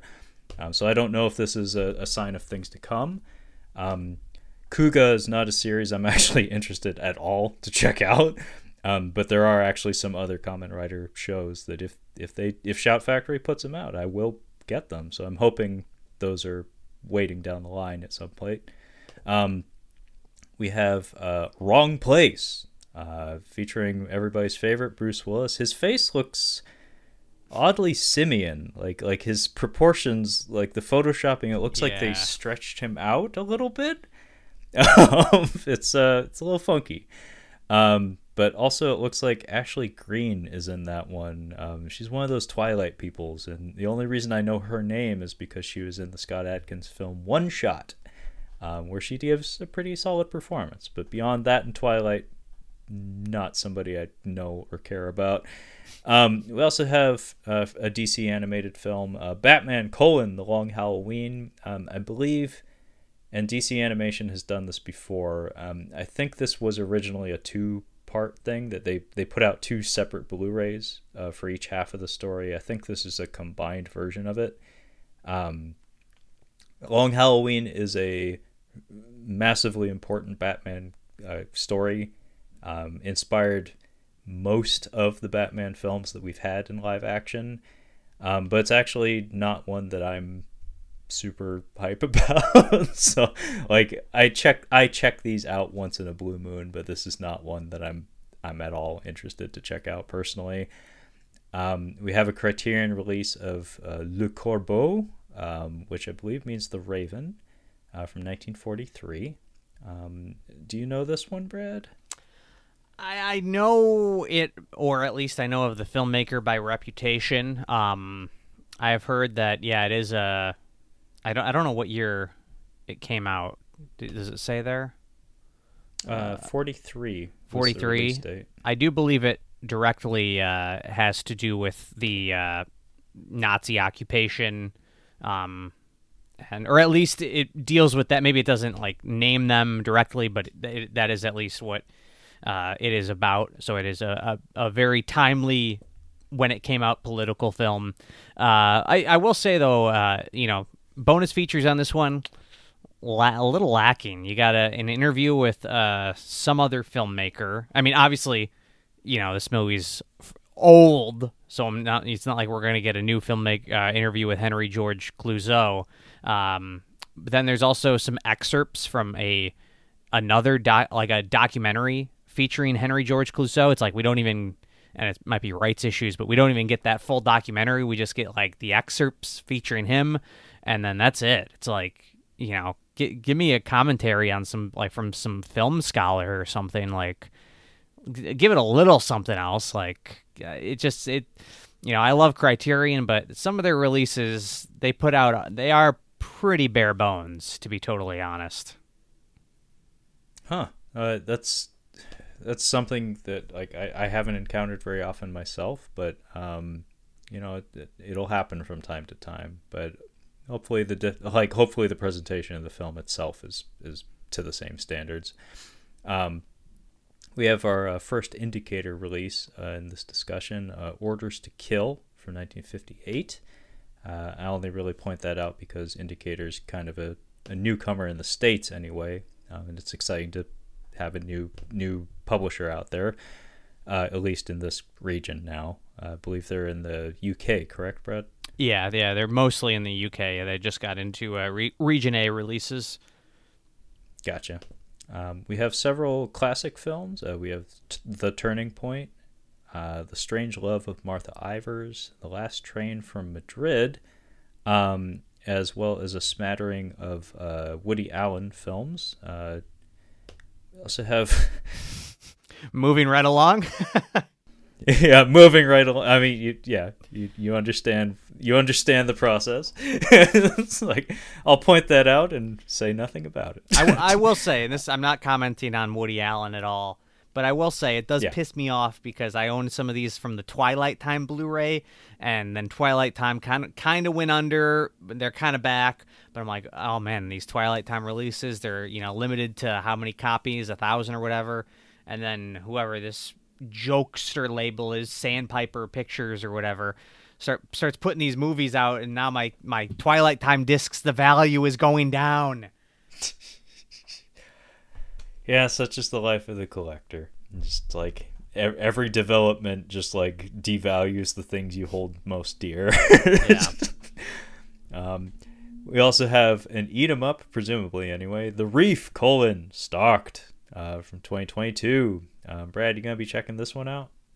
I think this one is uh, streaming on Shudder. I could be wrong, but uh, I think it's on there. So yeah, I, I I'll be checking this out. I watch every one of these shitty shark movies, so why not this one? I really do want to get back into the shitty shark game because uh, it's been a while since I've watched a good shitty shark movie, and and I do I, I, I am looking for shitty shark movies, so maybe this will be the one. Uh, we also have uh, Post Mortem. from the year twenty twenty. Uh, I'll read the... Dis- no, I'm not going to read the description. It looks interesting. Just leave it at that. um, uh, we have uh, The Outer Limits Season one, and I think I'm prepared to move to page six. How about you, Brad? Sounds good to me. Yep. Okay. Let's bounce over to page six. And uh, we have... Invaders from Mars from nineteen fifty-three on four K. And who's putting this? Ignite Films. Do I know them? Not a familiar name. Wow. Uh, this appears to be their first title uh, listed on Blu-ray dot com. Wow. Uh, yeah, this is news to me. Yeah. Uh, wow. So we got we got a new newcomer, uh, Ignite Films, putting out Invaders from Mars from nineteen fifty-three, which, funny enough, is actually a film that Tobe Hooper would remake um, yeah. probably thirty years down the line. Um, wow. Uh, I'll have to keep an eye out uh, for future uh, Ignite Films titles. Um, we have the standard edition uh, four K releases of The Lost Boys and Poltergeist. Um, Brad is not kidding. The cover art, I don't think there exists a good contemporary cover for either of these films um, because both the Steelbook, like the Best Buy exclusive, and and the standard cover art for these is fucking terrible. Yeah, I mean, how honestly, do you fuck that up? Like, The Lost Boys has one of the most iconic posters from its era. Yeah, The Lost Boys, the poster is, you can't beat the po. Like, there's no point in trying to one up the poster. Like, not that the poster is like, you know, a masterpiece of design, but it is iconic, and it, it gets the vibe of the movie so much better than what this is. Like, this is bad. And Poltergeist, like, I just act, I actively do not like that artwork. I, first of all, I don't know why you wouldn't incorporate the uh, young girl in the television in some way. This is like not that iconic. I mean, it's, I'm assuming this is like the end of the film when he the they're relieving the house. I don't.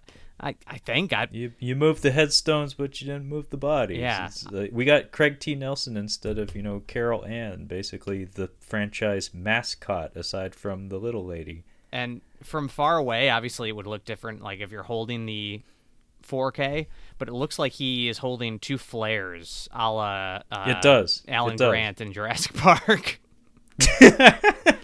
Yeah, the, these these covers are horrendous. I don't know if it's like a rights issue or something. Like they didn't have access to the poster art for either of these films. I mean, both of these movies have iconic imagery associated with them.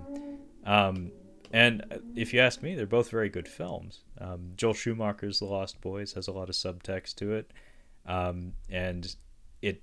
turns into a kind of similar to like a From Dusk Till Dawn. It does turn into a little bit of a different movie in its final act, but if you ask me, it's a lot of fun. Uh, and I don't know if the Canadian Corys are a selling point to anybody out there, but at the time they were kind of a big fucking deal. It was a hell of a one two punch.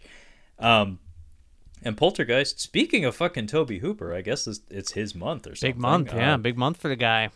Wish he could have been here to see it. I know, it's kind of a bummer, but I, I quite like Poltergeist. Um, I, I know there's rumors abound that Spielberg ghost directed it or something. Like, as far as I know, he just produced it. Maybe he had some influence on how the film panned out, like a producer generally does. Uh, but either way, I, I enjoy the movie. Uh, a lot of really incredible special effects for the time. Um, yeah, but yeah, uh, those those titles, the specs look like they're pretty solid on them. It's kind of a shame about those covers, though. Um, we also have Crawl on four K, um, which Brad and I are both big fans of. And what is this little blurb here on the bottom right corner? First time on four K U H D includes bonus bites. What is a bonus bite? I have no idea. I don't know, but Blu-ray dot com doesn't have a review posted just yet, but I'm curious what that translates to. Yeah, I like, mean... Is it like a pop-up video or something? Maybe. It's probably just some new bonus features, I'm guessing. I, I, I have no idea. Yeah, I, I, I have no idea, but I already have this on Blu-ray. As much as I do enjoy the movie, it's not one that I'm in a hurry to upgrade, but um, we also have the Batman The Long Halloween on four K, by the way. Uh, we also have uh, Vengeance from the year twenty twenty-two from Universal. This is uh, written, directed, and starring uh, B J Novak. Um, I heard this was good, but I'm not positive on that, Brad. Um, do, do you have a take on this one? I haven't seen it. Um, I'm curious. Yeah, I, I've heard it's good. I have heard it is. Uh, he is a podcaster, so I've I've definitely heard uh, a lot of different podcasters have uh, drawn attention to it. Um, but yeah, it kind of seems like it's a bit of a southern fried sort of mystery kind of thing. Uh, maybe some thriller elements. I don't even know if I watched a trailer for it, to be totally honest. Um, but yeah, I've I've heard it's good, so I wouldn't mind checking it out. Yeah, this is one of those rare movies that uh, the girlfriend actually said, I would like to watch that before, and I still don't know what it is. So apparently she knows the scoop. I, okay. I have no fucking clue. Um, and nor is B J Novak a selling point for me personally. I have no, I have zero exposure to the man, so I have no idea what to expect. So hopefully it's good. Um, we have a Criterion release of uh, Exotica. Uh, not a title that's known to me, but I do think it's curious that the release date is uh, nineteen ninety-three to nineteen ninety-four. Um, we have yeah. a four K release of Old Henry beside that, um, which is a film that I guess it did pretty well on Blu-ray or something, because they staggered the release very tightly. Um, I actually picked this one up for like five bucks at a used store um, on Blu-ray.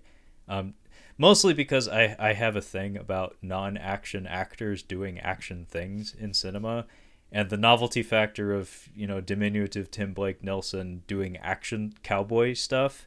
I was like, oh, I gotta see that. I mean, it's, and uh, it's it's fine. Like it's a it's a fun little western. It's not gonna blow your hair back or anything, but like when it gets rolling, it is pretty fun. And from a performance standpoint, it's pretty solid.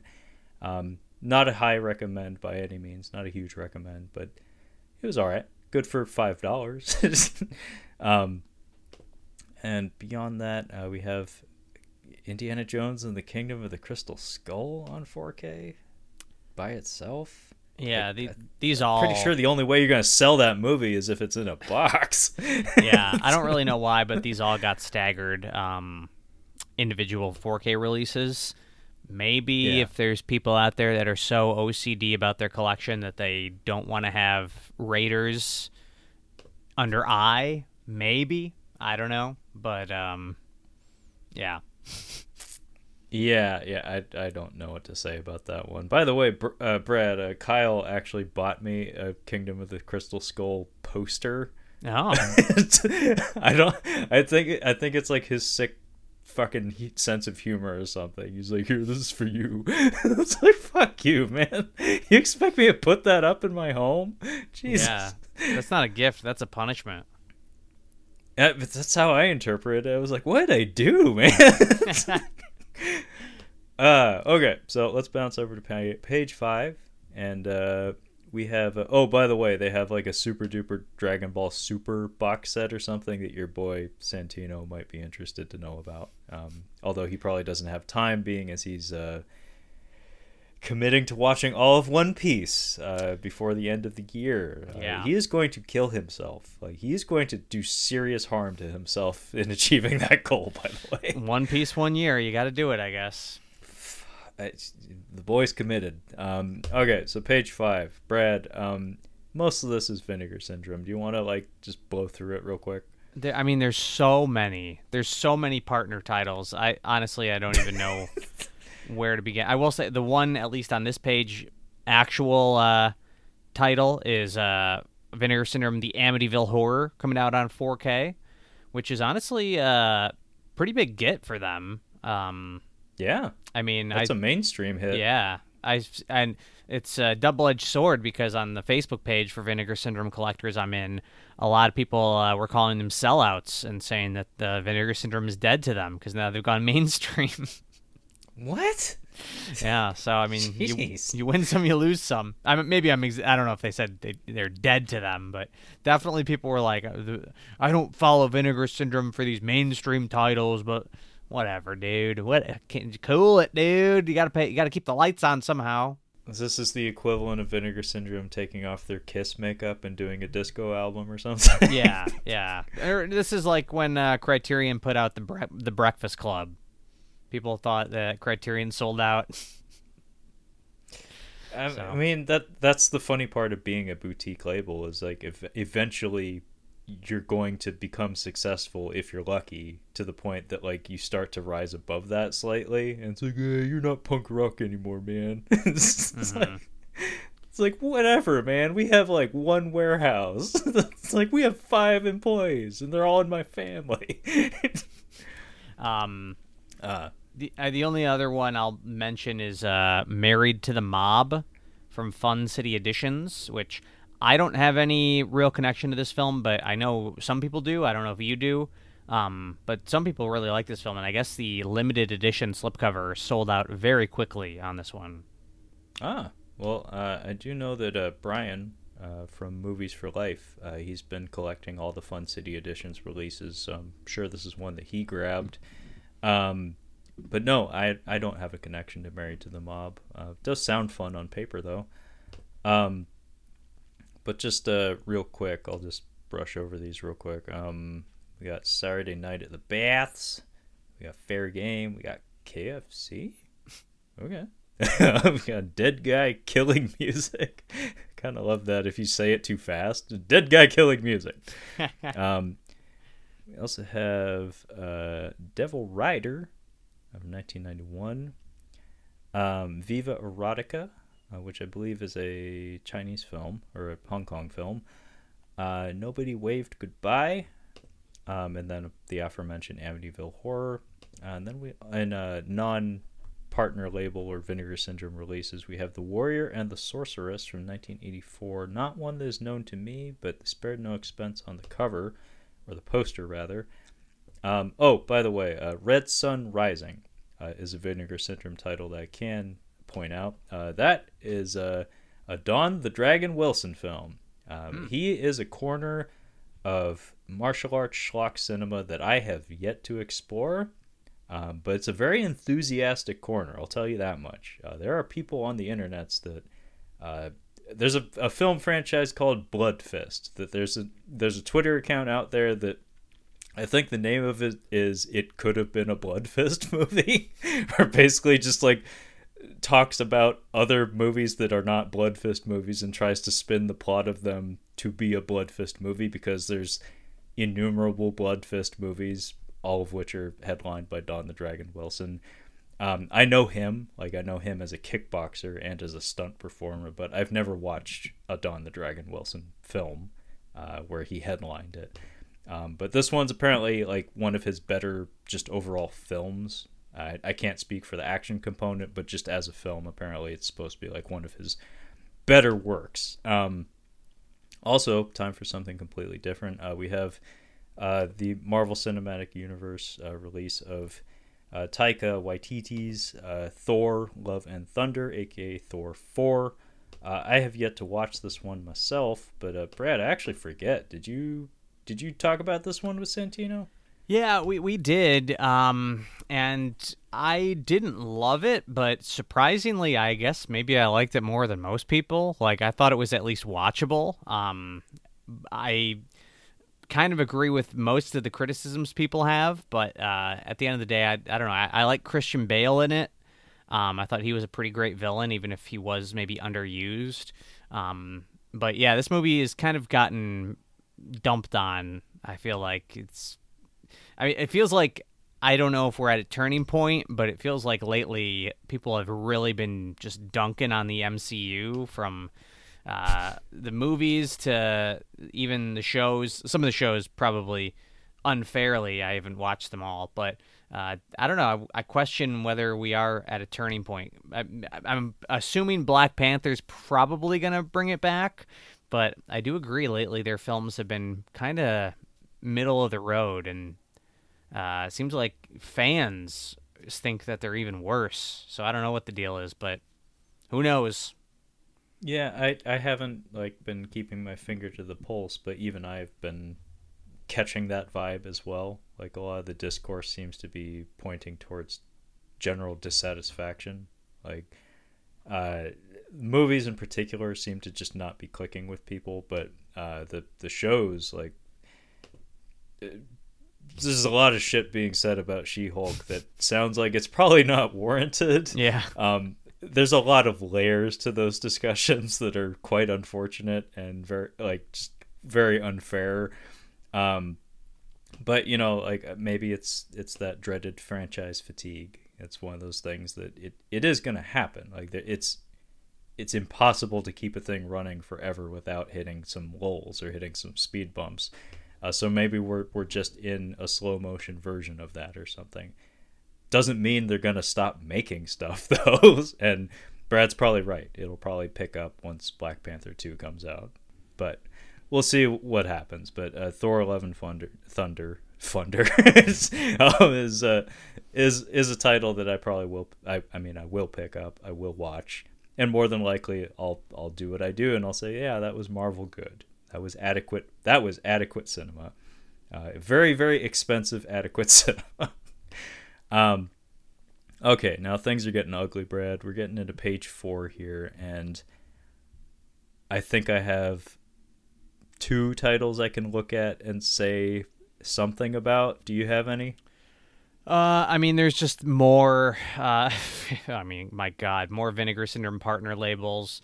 Um, we've got, uh, The Kid Brother from Canadian International Pictures. Uh, this one has an interesting slipcover because it is, uh, I guess a horizontal, like it, you know, every it's the same, but it's horizontal. And the reason it is like that is because it is a movie about a young man who, and it's the, the actor himself, uh, does not have legs. Um, and mm. it's kind of a, you know, coming of age, assuming it's a, you know, heartwarming story about him, you know, overcoming his uh, disability. And uh, he he does skateboard, so that's why and he's on the skateboard there. Um, uh, but, I mean, there's even more. There's Hearts Beat Loud is a partner label with Nick Offerman. Um, Hot uh, Hot Snake, uh, I think, is an actual Vinegar Syndrome release. I think it's part of a double feature, actually. Um, we've got sixteen Tongues, which is from Saturn's Core, so that's a, a shot-on-video uh, horror film. Uh, Ape, You Can't Kill Meme, um, Buried Alive, I do believe is a legit Vinegar Syndrome release. Um, oh, uh, Hot Snake and Guns and Guts are a double feature. I believe they are um, Mexican Western films that are uh, paired up together. So, uh, yeah, some more, uh, some more Vincent goodness on that page there. Yeah. Uh, we also have the Incredibly Strange Films of Ray Dennis Steckler, which is a massive box set from Severin. Um, and I will point out that the cover of Mutant Hunt appears to feature Mickey Rourke. Moving on. Uh, so let's head to page three. what, what was that a joke, uh, or is that actually Mickey Rourke? I, I attempted to make a joke. Okay. uh, I, I really hope I'm not right. I, I just I just made a joke. I made all right, it funny, all right. if you will. No, that was good. It, it just took me a second. So uh, we have uh, from Discotech Media, uh, who I know to put out uh, pretty high quality Japanese releases. Uh, they're putting out uh, Shogun's Samurai, uh, colon, The Yagyu Clan Conspiracy from nineteen seventy-eight. Uh, this is directed by Kinji Fukasaku, uh, who I'm struggling to remember what he's done, but uh, pretty cool cast here. We got Kinosuke Nakamura, who I know my mom and her, her sisters were a fan of when they were kids, uh, and Sonny fucking Chiba, uh, who is a massive selling point for me personally. Um, that was a fun movie. I have it on D V D, um, so it's kind of neat to see it on Blu-ray. Um, not one that I'm going to be uh, repurchasing by any means, but uh, I do know that there is a Sonny Chiba box set uh, being put out by Shout uh, very shortly, within the next month or so, that I am going to be getting, because there are a lot of titles in that box that I've had my eye on for a long time. They just haven't been available to me. Um, we have that Blood of the Chupacabras movie uh, from, uh, what was it, uh, Visual Vengeance, yep, that Brad had mentioned earlier. Uh One star for entertainment value, so maybe maybe do your research before you pick that one up. I mean, I will say it does include, uh, I don't know, I forget what the title is, but uh, Return of the Chupacabras or Revenge of the... It, there's there's two movies here. Yeah, Revenge of the Chupacabras, so You are oh, getting value. Yeah, you are getting two terrible movies for the price of one. Okay. Uh, we have uh, Preman, Preman or Preman, uh, Silent Fury, uh, Fury uh, from Well Go from twenty. Shut up, Brad. uh, I've heard this one's. I've seen this featured on martial arts uh, movie news sites. Uh, I don't know if it's good, but it caught the eye of those those folks, um, and it was uh, screened on Hayah, uh, so you know it it'll probably have some good fisticuffs at the very least. Um, speaking of uh, Red Letter Media, um, I did mention their uh, coverage of Suburban Sasquatch earlier. Um, Vinegar Syndrome is putting out a four K release of The Incredible Melting Man, which is actually a movie I knew well before Red Letter Media covered it recently, um, but this is a movie that was recently spotlighted on that program on YouTube, um, so it's I don't know if that sparked their acquisition of the property, but um, good timing on their part because fans of that show will probably gobble up this release. Um, Any other titles on this page you'd care to mention, Brad? Uh, a couple new ones from Cauldron Films. Uh, I don't really have much to say about them, but Liza the Fox Fairy and Satyr. Um, I, I did buy, I think, their last two Cauldron releases, um, and I, I only watched one of them, but I was pretty happy with it, so chance I could pick this up because they are a fairly new label that doesn't put out a ton of uh, content, which is actually kind of nice. Um, and then, uh, just no, a couple more partner label. You got Faults. That's a Vinegar Syndrome partner label from Yellow Veil Pictures. And that's actually directed by the guy who directed, I think I talked to you about it, that Duel movie where Karen Gillan has to murder, like murder her clone. Yeah, um, that's right. Yeah. So this is, uh, that director, an early film of his, and I do believe it ha- can, has Mary Elizabeth Winstead in the cast. For all the Winstead heads out there. And then uh, the Corn Shucker. Gotta mention the Corn Shucker from... Now, apparently there's some controversy with the the name of this uh, label because I, I, originally it was supposed to be V H Shitfest, but I think uh, I think on Facebook the label specifically is telling people now that they're going as v- VHS Hitfest. It's not V H Shitfest. It's V H S Hitfest. Uh, so just. I mean, from a from a business standpoint, that that makes sense. Yeah. So just even though I think it started, Shitfest is pretty great. I think it was like a website or a blog or something that was like called V H Shitfest. That is now a label. So they're kind of like changing their name mid stride now that they're actually a business. But anyway. Moving on. I kind of love that. Um, yeah, moving on. Uh, we have a, a documentary, by the way, called simply called Cinematographer uh, from the year twenty twenty-two.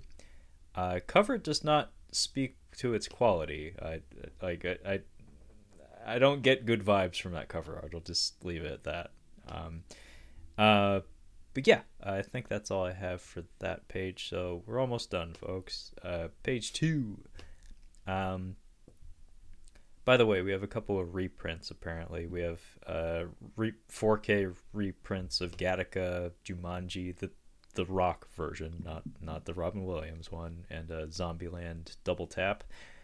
Uh, okay, so we have a Criterion release of Sound of Metal from the year twenty nineteen. Um, that's a very, very good film. Uh, that that's one of those one of those titles that's like, yeah, that, that belongs there. I mean, I, I was I was personally very impressed with it. It it lived up to the hype because it yeah. did get a lot of like film festival hype, and I think it was like an Amazon film uh, mm-hmm. when it was when it achieved like full distribution. Uh, did you you reviewed this one, right, Brad? Um, I think we reviewed it. I don't know. I guess I can't remember. I'm, I mean, it came out in twenty twenty. What else were we talking about? I'm sure we reviewed it. Um, but uh, I, it was I, I I think it was my number one movie of that year, actually. Um, which again, it was twenty twenty, so it's not saying a lot, but I, I did really yeah. like it. So, um, yeah, this, and this is a four K. Uh, I think I will, uh, I think I will pick this one up actually. Yeah, I, I would love to rewatch this film. Uh, and I wouldn't mind opening my wallet to do so. So yeah, that that's on, that's on my list. Um, we have Cloak and Dagger on four K from Vinegar Syndrome. Uh, I don't know what it is about this cover art, but it, it makes me think of a lot of weird things. Like, for some reason, I, th- I think it's the, the black hair and the red jacket makes me think of Akira. Like, it makes mm. me think of Kaneda for some reason. But um, this is not a film that I know by reputation or otherwise, but it's from nineteen eighty-four, um, and it's on four K from Vinegar Syndrome. Uh, we have... Uh, from Arrow, A Fugitive from the Past from nineteen sixty-five. Uh, from M V D, The Cho- The Chocolate War uh, from nineteen eighty-eight. Um, what else we got? Oh, hey, uh, we have an A G F A release, Brad. Uh, the films of Doris Wishman, colon, The Moonlight Years. Um... Oh, shit. Uh, it's not the first time it's uh, appearing in the format. Um, I believe uh, M V D put this out in one of their shitty uh, V H S cover art versions, but um, oh, okay. Holy fucking shit. Uh, we have Hudson Hawk from mm-hmm. nineteen ninety-one, uh, starring one Bruce Willis.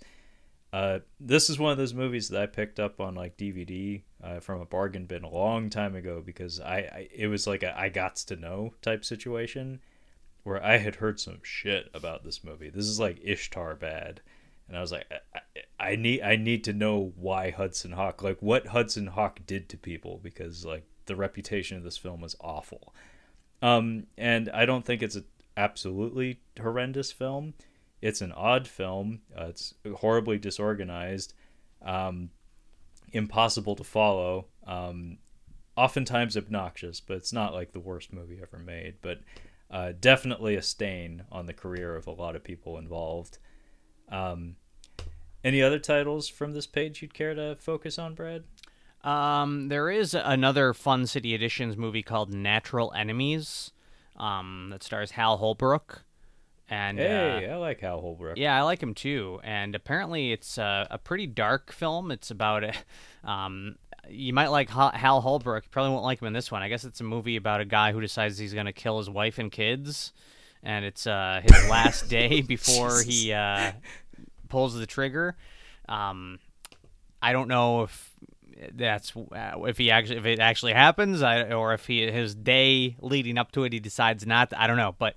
Sounds pretty dark, but I'm kind of like curious. It's uh, another Fun City Editions release, uh, and um, yeah, I, I might, I might pop on this one.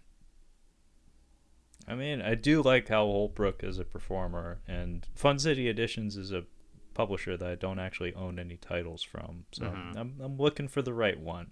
But uh, very interesting uh, concept. Okay, let's move on to page one, which just happens to be the last page. Um, so we already talked about Thor. We're, we're done with Thor.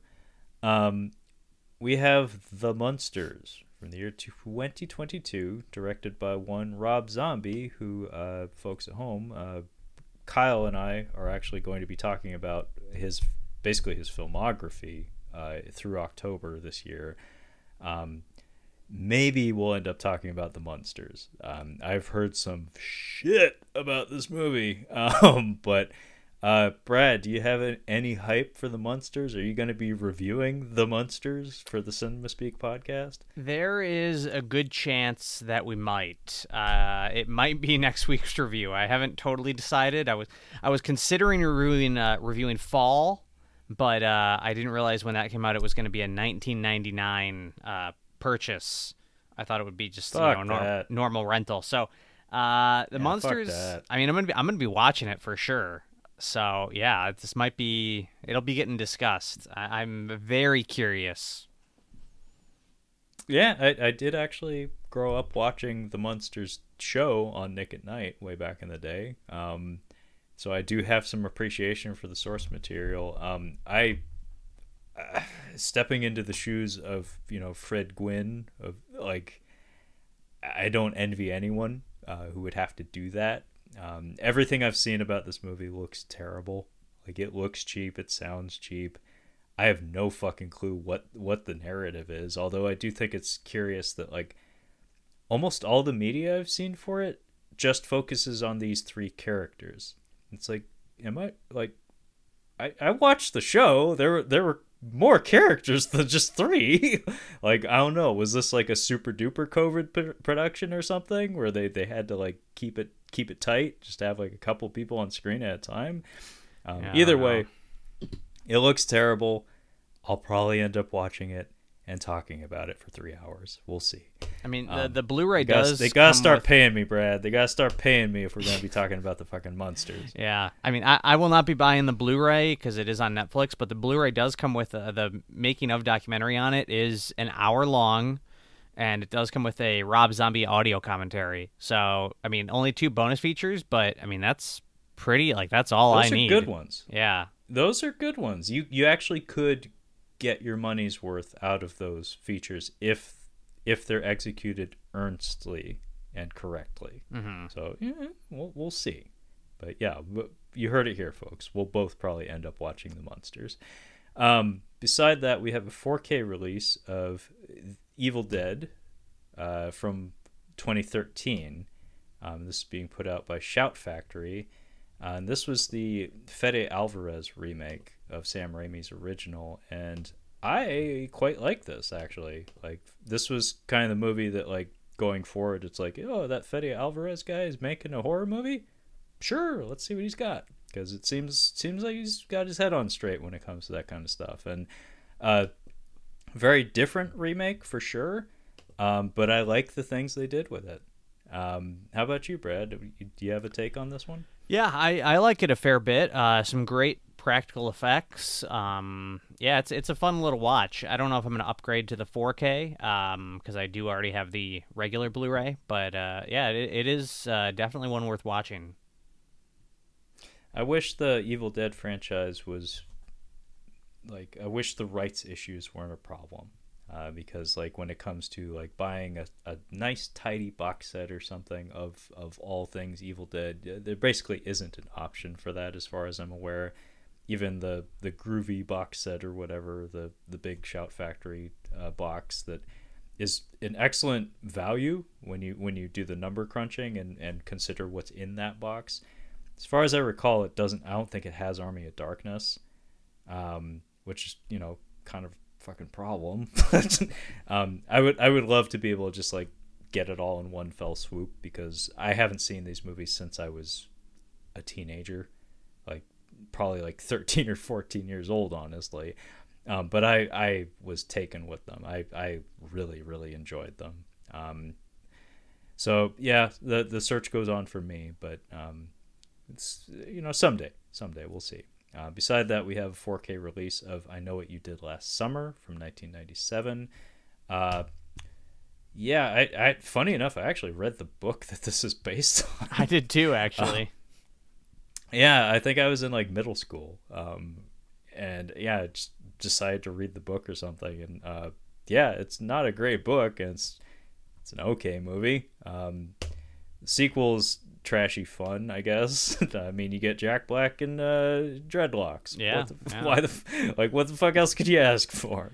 I mean, the um, only downside to this release is that I forget who it was. Um, oh, I can't remember who it was. It was some uh, U K label put out uh, the the trilogy of these a little while ago. I think just on Blu-ray.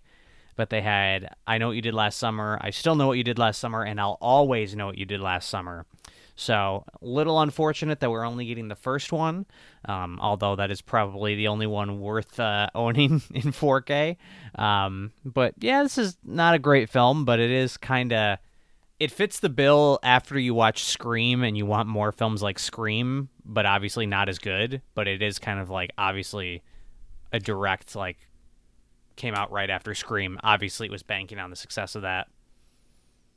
Oh, one hundred percent. And uh I guess one other bump it gets in terms of, you know, value is uh nostalgia, just like seeing all the people in it and where they went after this. It's like, oh, I I know all those people because they went on to have careers over the past X number of decades.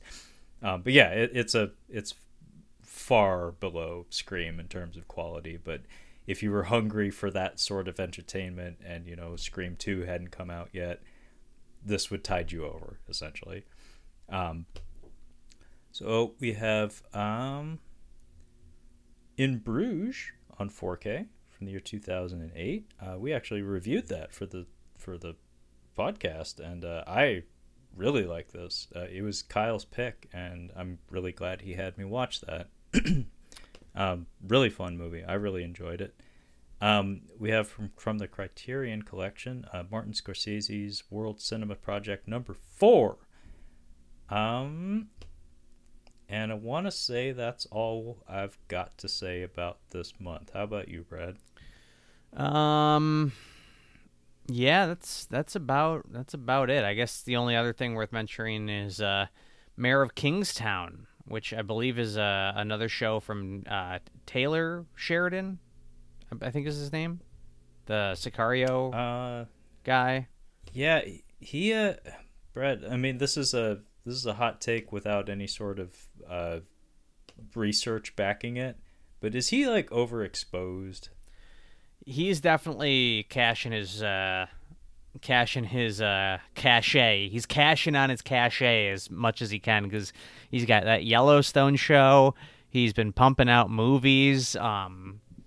He's he's an interesting guy because I can't really say. I mean, I do like Sicario, but I think that's more with the uh, direction from Denis Villeneuve. His yeah. actual films, I don't think are that great. Uh, he I think he has the written Angelina Jolie one, right? Yeah, the Angelina Jolie one. A lot of people like Wind River with Jeremy Renner and um, Elizabeth Olsen. I wasn't crazy about it, but people, a lot of people seem to like that. Um, But, yeah, I mean, he is definitely everywhere nowadays, seems like. Yeah, he is everywhere these days. And and I'm not even consuming any of this. I've just seen his name thrown around very, very frequently over the past several years. Um, did he do Hell or High Water? He wrote it. He did write it. He didn't direct he, it, he though. He wrote it.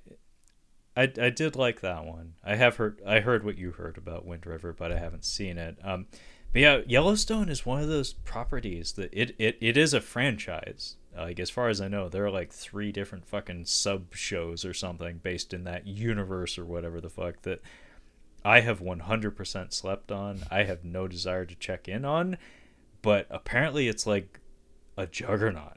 Like, mm-hmm. like in terms of like ratings numbers and whatnot, it's like, you want to know what Americans are watching? It's Yellowstone. It's, it's not Thor, Love, and Thunder. It's fucking Yellowstone. It's not Game of Thrones. It's fucking Yellowstone. I don't know what that says about the country as a whole, but Yellowstone and all of its spin-off bullshit, all that other Taylor Sheridan like pseudo-western garbage, that's what America wants right now. That's what they're consuming. Yeah, I mean, I think it takes place in Montana or something. I definitely think there's an element to, you know, it being sort of a rural show. And I think it does kind of hit a certain demographic in, you know, the country that doesn't always get served. And so when it's presented in a show that's good, I've never watched it, but I assume it's at least good. And, you know, you got Kevin Costner in it. You know, you've got some production values behind it. I mean, yeah, it makes sense why it would be a big hit, I think. Um, I haven't watched it. I know of... I've got a few relatives that watch it, um, but I I'm, I do want to watch it because I've heard it's everybody's like, you got to watch it, you got to watch it. Um, no like podcasts or publications or website, no, nobody I follow like in terms of actually you know really trusting their opinions has uh, even poked it, but uh, you know a lot of general audiences, people that I know say it's quite good, and you know they're usually even if they're wrong, they're not like so wrong. Like I'm sure it'll at least be, you know, some of it a entertaining, maybe guilty pleasure watch. Well, I'm I'm fairly confident that most T V these days has a general level of quality that like keeps it from being outright terrible. So I'm I'm sure it has something to offer. I mean, I've seen a couple of clips. I know that there are cowboys shooting each other and doing jujitsu on the farm mm-hmm. because twenty twenty-two, that's the world we live in. Um, so I guess it has that going for it. But yeah, I have zero interest in it, but very much like you, Brad. No one whose opinion I trust has recommended it to me. Yeah. Nor has nor nor has anyone in my orbit seen it. However, I do know, just based on like five seconds of research, that it is it is the thing of the moment. Like it, it is enormous. Um, but yeah, not something I'm interested in. However, uh, this Mayor of Kingstown show I'm not even aware of. Um, but you did say it's Taylor Sheridan, and it does seem uh, to reunite him with Jeremy Renner, from what I can tell. Uh, so cool. Um, that being said, I think that's about it uh, for September uh, twenty twenty-two in this edition of Catching Up on Blu-ray. So as is customary, um, we'll do our little wrap-up here where we'll just uh, point out any titles that we think we might pick up this month. Um, so I'll go ahead and go first uh, because this is going to be a little bit of a clunky process as we uh, click through all the pages here on uh, Blu-ray dot com. Um, but looks like, well, that page didn't give me nothing, so let's move it on down. Uh, Star Trek, all of those movies are movies that I would very much like to watch uh, soon. Uh, but they're not movies that I would like to own anytime soon. So that's that's a story for another day. Um, Blowout actually is a that's a maybe for me personally. Um, I do not own it. I haven't seen it since I was a kid. Uh, like I said, my dad had a habit of putting me like putting me in front of the T V to watch things I was probably way too young to watch. Um, but I do remember it was excellent, and I, I wouldn't mind watching some De Palma. Like he he does. Pop into my head every every now and again is one of those directors that I I really owe it to myself to do a deep dive on someday.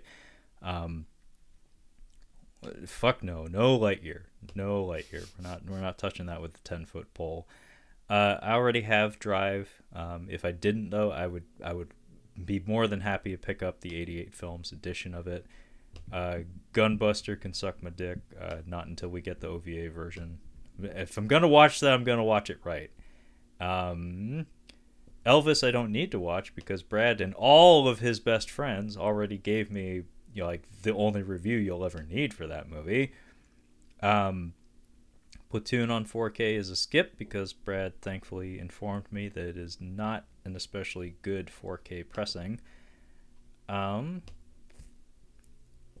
nothing on that page. Wow. This is a thin mo- oh wait Mercenary Fighters Mercenary Fighters if it's the right price is a maybe because I want to see Rip Brown yell at things and shoot them occasionally. Uh, The Reef Stalked is not a purchase, but if it's available for free on like Peacock or something, I might actually put that on while I'm working or something. um what else we got what else we got um The Lost Boys and Poltergeist. I do like both of those movies, but not not in the way that makes me want to own them. So that's unfortunate. Um, Vengeance, like I said, girlfriend will probably rope me into watching that, but I, fuck, I'm not paying for that. um, Red Sun Rising, uh, the Don the Dragon Wilson film from Vinegar Syndrome. Like I said, I, I that that's an entire subgenre of martial arts film that I have never tapped into, and as a fan of martial arts films, I feel I owe it my owe it to myself to do that. So I might actually pull the trigger on that. Just you know, just dive right in. Uh, nothing on that page. Nothing on that page. Although in in Bruges, that that is a maybe because I did really enjoy that. I really did. Uh, Hudson Hawk I already have on D V D, and no, I'm not spending more money on Hudson Hawk. Fuck that. Um, Thor Love and Thunder. I, I did it again. Wow. Love and Thunder. Thor Love and Thunder. Uh, that's a that's a obli- that's an obligatory pickup for me. I am invested in the M C U uh, in in my collecting endeavors, so I buy them. Uh, I'm still upset about those Netflix Uh, Blu-rays, but yeah, Thor Love and Thunder uh, is a guaranteed pickup on my part. It's just a matter of when the price is right and uh, when I'm in the mood. Uh, and I, I think that's it, man. Oh, The Sound of Metal is, is a probable as well. Uh, so, Brad, I'll kick it back to you. Um, you got any titles you, you're going to be picking up or have already picked up? Uh, yeah, uh, I haven't picked any of these up yet, but uh, I, w- I went through while you were, and I just wrote, wrote them down. Uh, I will be getting In Bruges four K, because I agree, I absolutely love In Bruges. Um, Sound of Metal, definitely a likely pick up in the next Criterion sale. Uh, Lost Boys, I might get Lost Boys, because I don't actually own that on Blu-ray at all. Um, even though I don't like the cover artwork, uh, that's not like a, you know, a not a not purchase for me. If I don't like the cover artwork, I'll still buy it. Uh, Cursed Films Season two, I'll probably pick up. I do want to point out quick, I should have brought this up while we were talking about it. The Blu-ray dot com review was less than glowing for Season two, um, and they kind of... Uh, the reviewer kind of embarrassed themselves. I personally, I think they embarrassed themselves because oh. uh, I've mentioned this uh, show to you before, Trevor, and I'll be quick with this. Uh, it's called On Cinema, yeah. and it's a it's Tim Heidecker, who did uh, like Tim and Eric, and he's he's kind of like an Adult Swim comedy guy, and Greg Turkington, and basically the two of them parody online movie reviewers, and it gets it starts off as just like a parody of that, but it gets more and more weird and surreal and bizarre. But basically Greg Turkington, he never breaks character or whatever. He's always like this obsessive V H S collector, and they actually interview him in character for the Wizard of Oz episode, because they ask him about the Munchkin suicide, like, you know, the supposed Munchkin suicide, and it's all kind of a bit because like they're interviewing Greg Turkington, who is like adamant that it's real, and they're kind of using him as a joke, basically, you know, winking at the audience saying, we know that this is not real. This is why we have Greg Turkington doing it. But in the uh, Blu-ray dot com review for uh, Cursed Films Season two, the reviewer said, participants are secondhand at best due to the film's age, but some really take the cake for bullshit, like an obsessive video store owner, pictured above, who provides V H S video evidence, and two unnamed fans who probably weren't even born before the film's sixtieth anniversary. Anyway, it goes on from there. But just the fact that like that bit, that gag, that they didn't know who Greg Turkington was, went over their head. Like, if you're going to be reviewing these things on a publication, you should probably... Uh, probably do your research. You know, it's one thing if you didn't like it, but like that that whole like you, you thought that you didn't know that was a bit. They didn't get that it was a bit. Anyway, um, um the other ones I mentioned are uh the Criterion of Takeout, which um I didn't really say, but Sean Baker, uh I I do love his films, and uh Takeout is an early film of his, um and I might pick that up just because he also did Red Rocket, uh the Florida Project, and um I'm blanking on the last one. Uh, uh, it's not going to come to me, so keep it moving. Um, and the Star Trek four K movie collection uh, is one that I'd like to pick up as well. Very nice. Uh, thanks for doing the research uh, into the Cursed Films disc, by the way. Um, that is a... That is unfortunate, man. Like, yeah, bit of an embarrassment there. Yikes. Yeah, yeah, that is a that is a yikes for sure. Uh, quite unfortunate, but yeah, uh, very uh, very up and down month. Like some some stuff to get excited about, some stuff to consider, but not like, if I'm being honest, not a super exciting month for me personally. But there's there's good stuff this month. Yeah. Mm-hmm. Um. Yeah. Uh. Anyway, uh, I think that's about it for this edition of Catching Up on Blu-ray. Um. But before we go, uh. Thank you, Brad, as always, uh, for joining me. I really appreciate the help. Uh, thank you for doing the research as well on the fly. I really appreciate having somebody to like pour pour over the details that I often gloss over. uh, it's all on the fly. Don't think I know all this off the top of my head. It's all on the fly. Well, you're very quick about it, so I appreciate it. But um, but yeah, thanks, man. Um, and before we go, uh, Brad, would you care to let the folks at home know where they can find you and your very awesome podcast? Yeah, it's the Cinema Speak podcast. So we're on uh, anywhere you listen to podcasts, iTunes, Stitcher, Spotify. Just search for Cinema Speak. We're on Twitter at the Cinema Speak, on Instagram, Cinema Speak Podcast, on YouTube as Cinema Speak, and you can find us on the web at cinemaspeak dot libsyn dot com. Very nice. Glad to hear it, man. Um, any uh, YouTube videos in the pipe at the moment? Uh, kicking around a few ideas. Nothing, uh, nothing filmed yet, so it might be a little while before I get something up. But I'm always trying to come up with something. Okay, well, always looking forward to it. But um, folks at home, if you'd like to catch up on any of our other Catching Up on Cinema content, uh, you can find all of that collected on our website at catching up on cinema dot com. Uh, you can also find us on the social medias, on the Instagram at Catching Up on Cinema, as well as the Twitter at Catching Cinema. So feel free to hit me up at either of those. Uh, and the podcast is available on pretty much every platform you can imagine, including Bitcade. So fucking Google it. Uh, and that being said, thank you so much for listening, and we will catch you next time.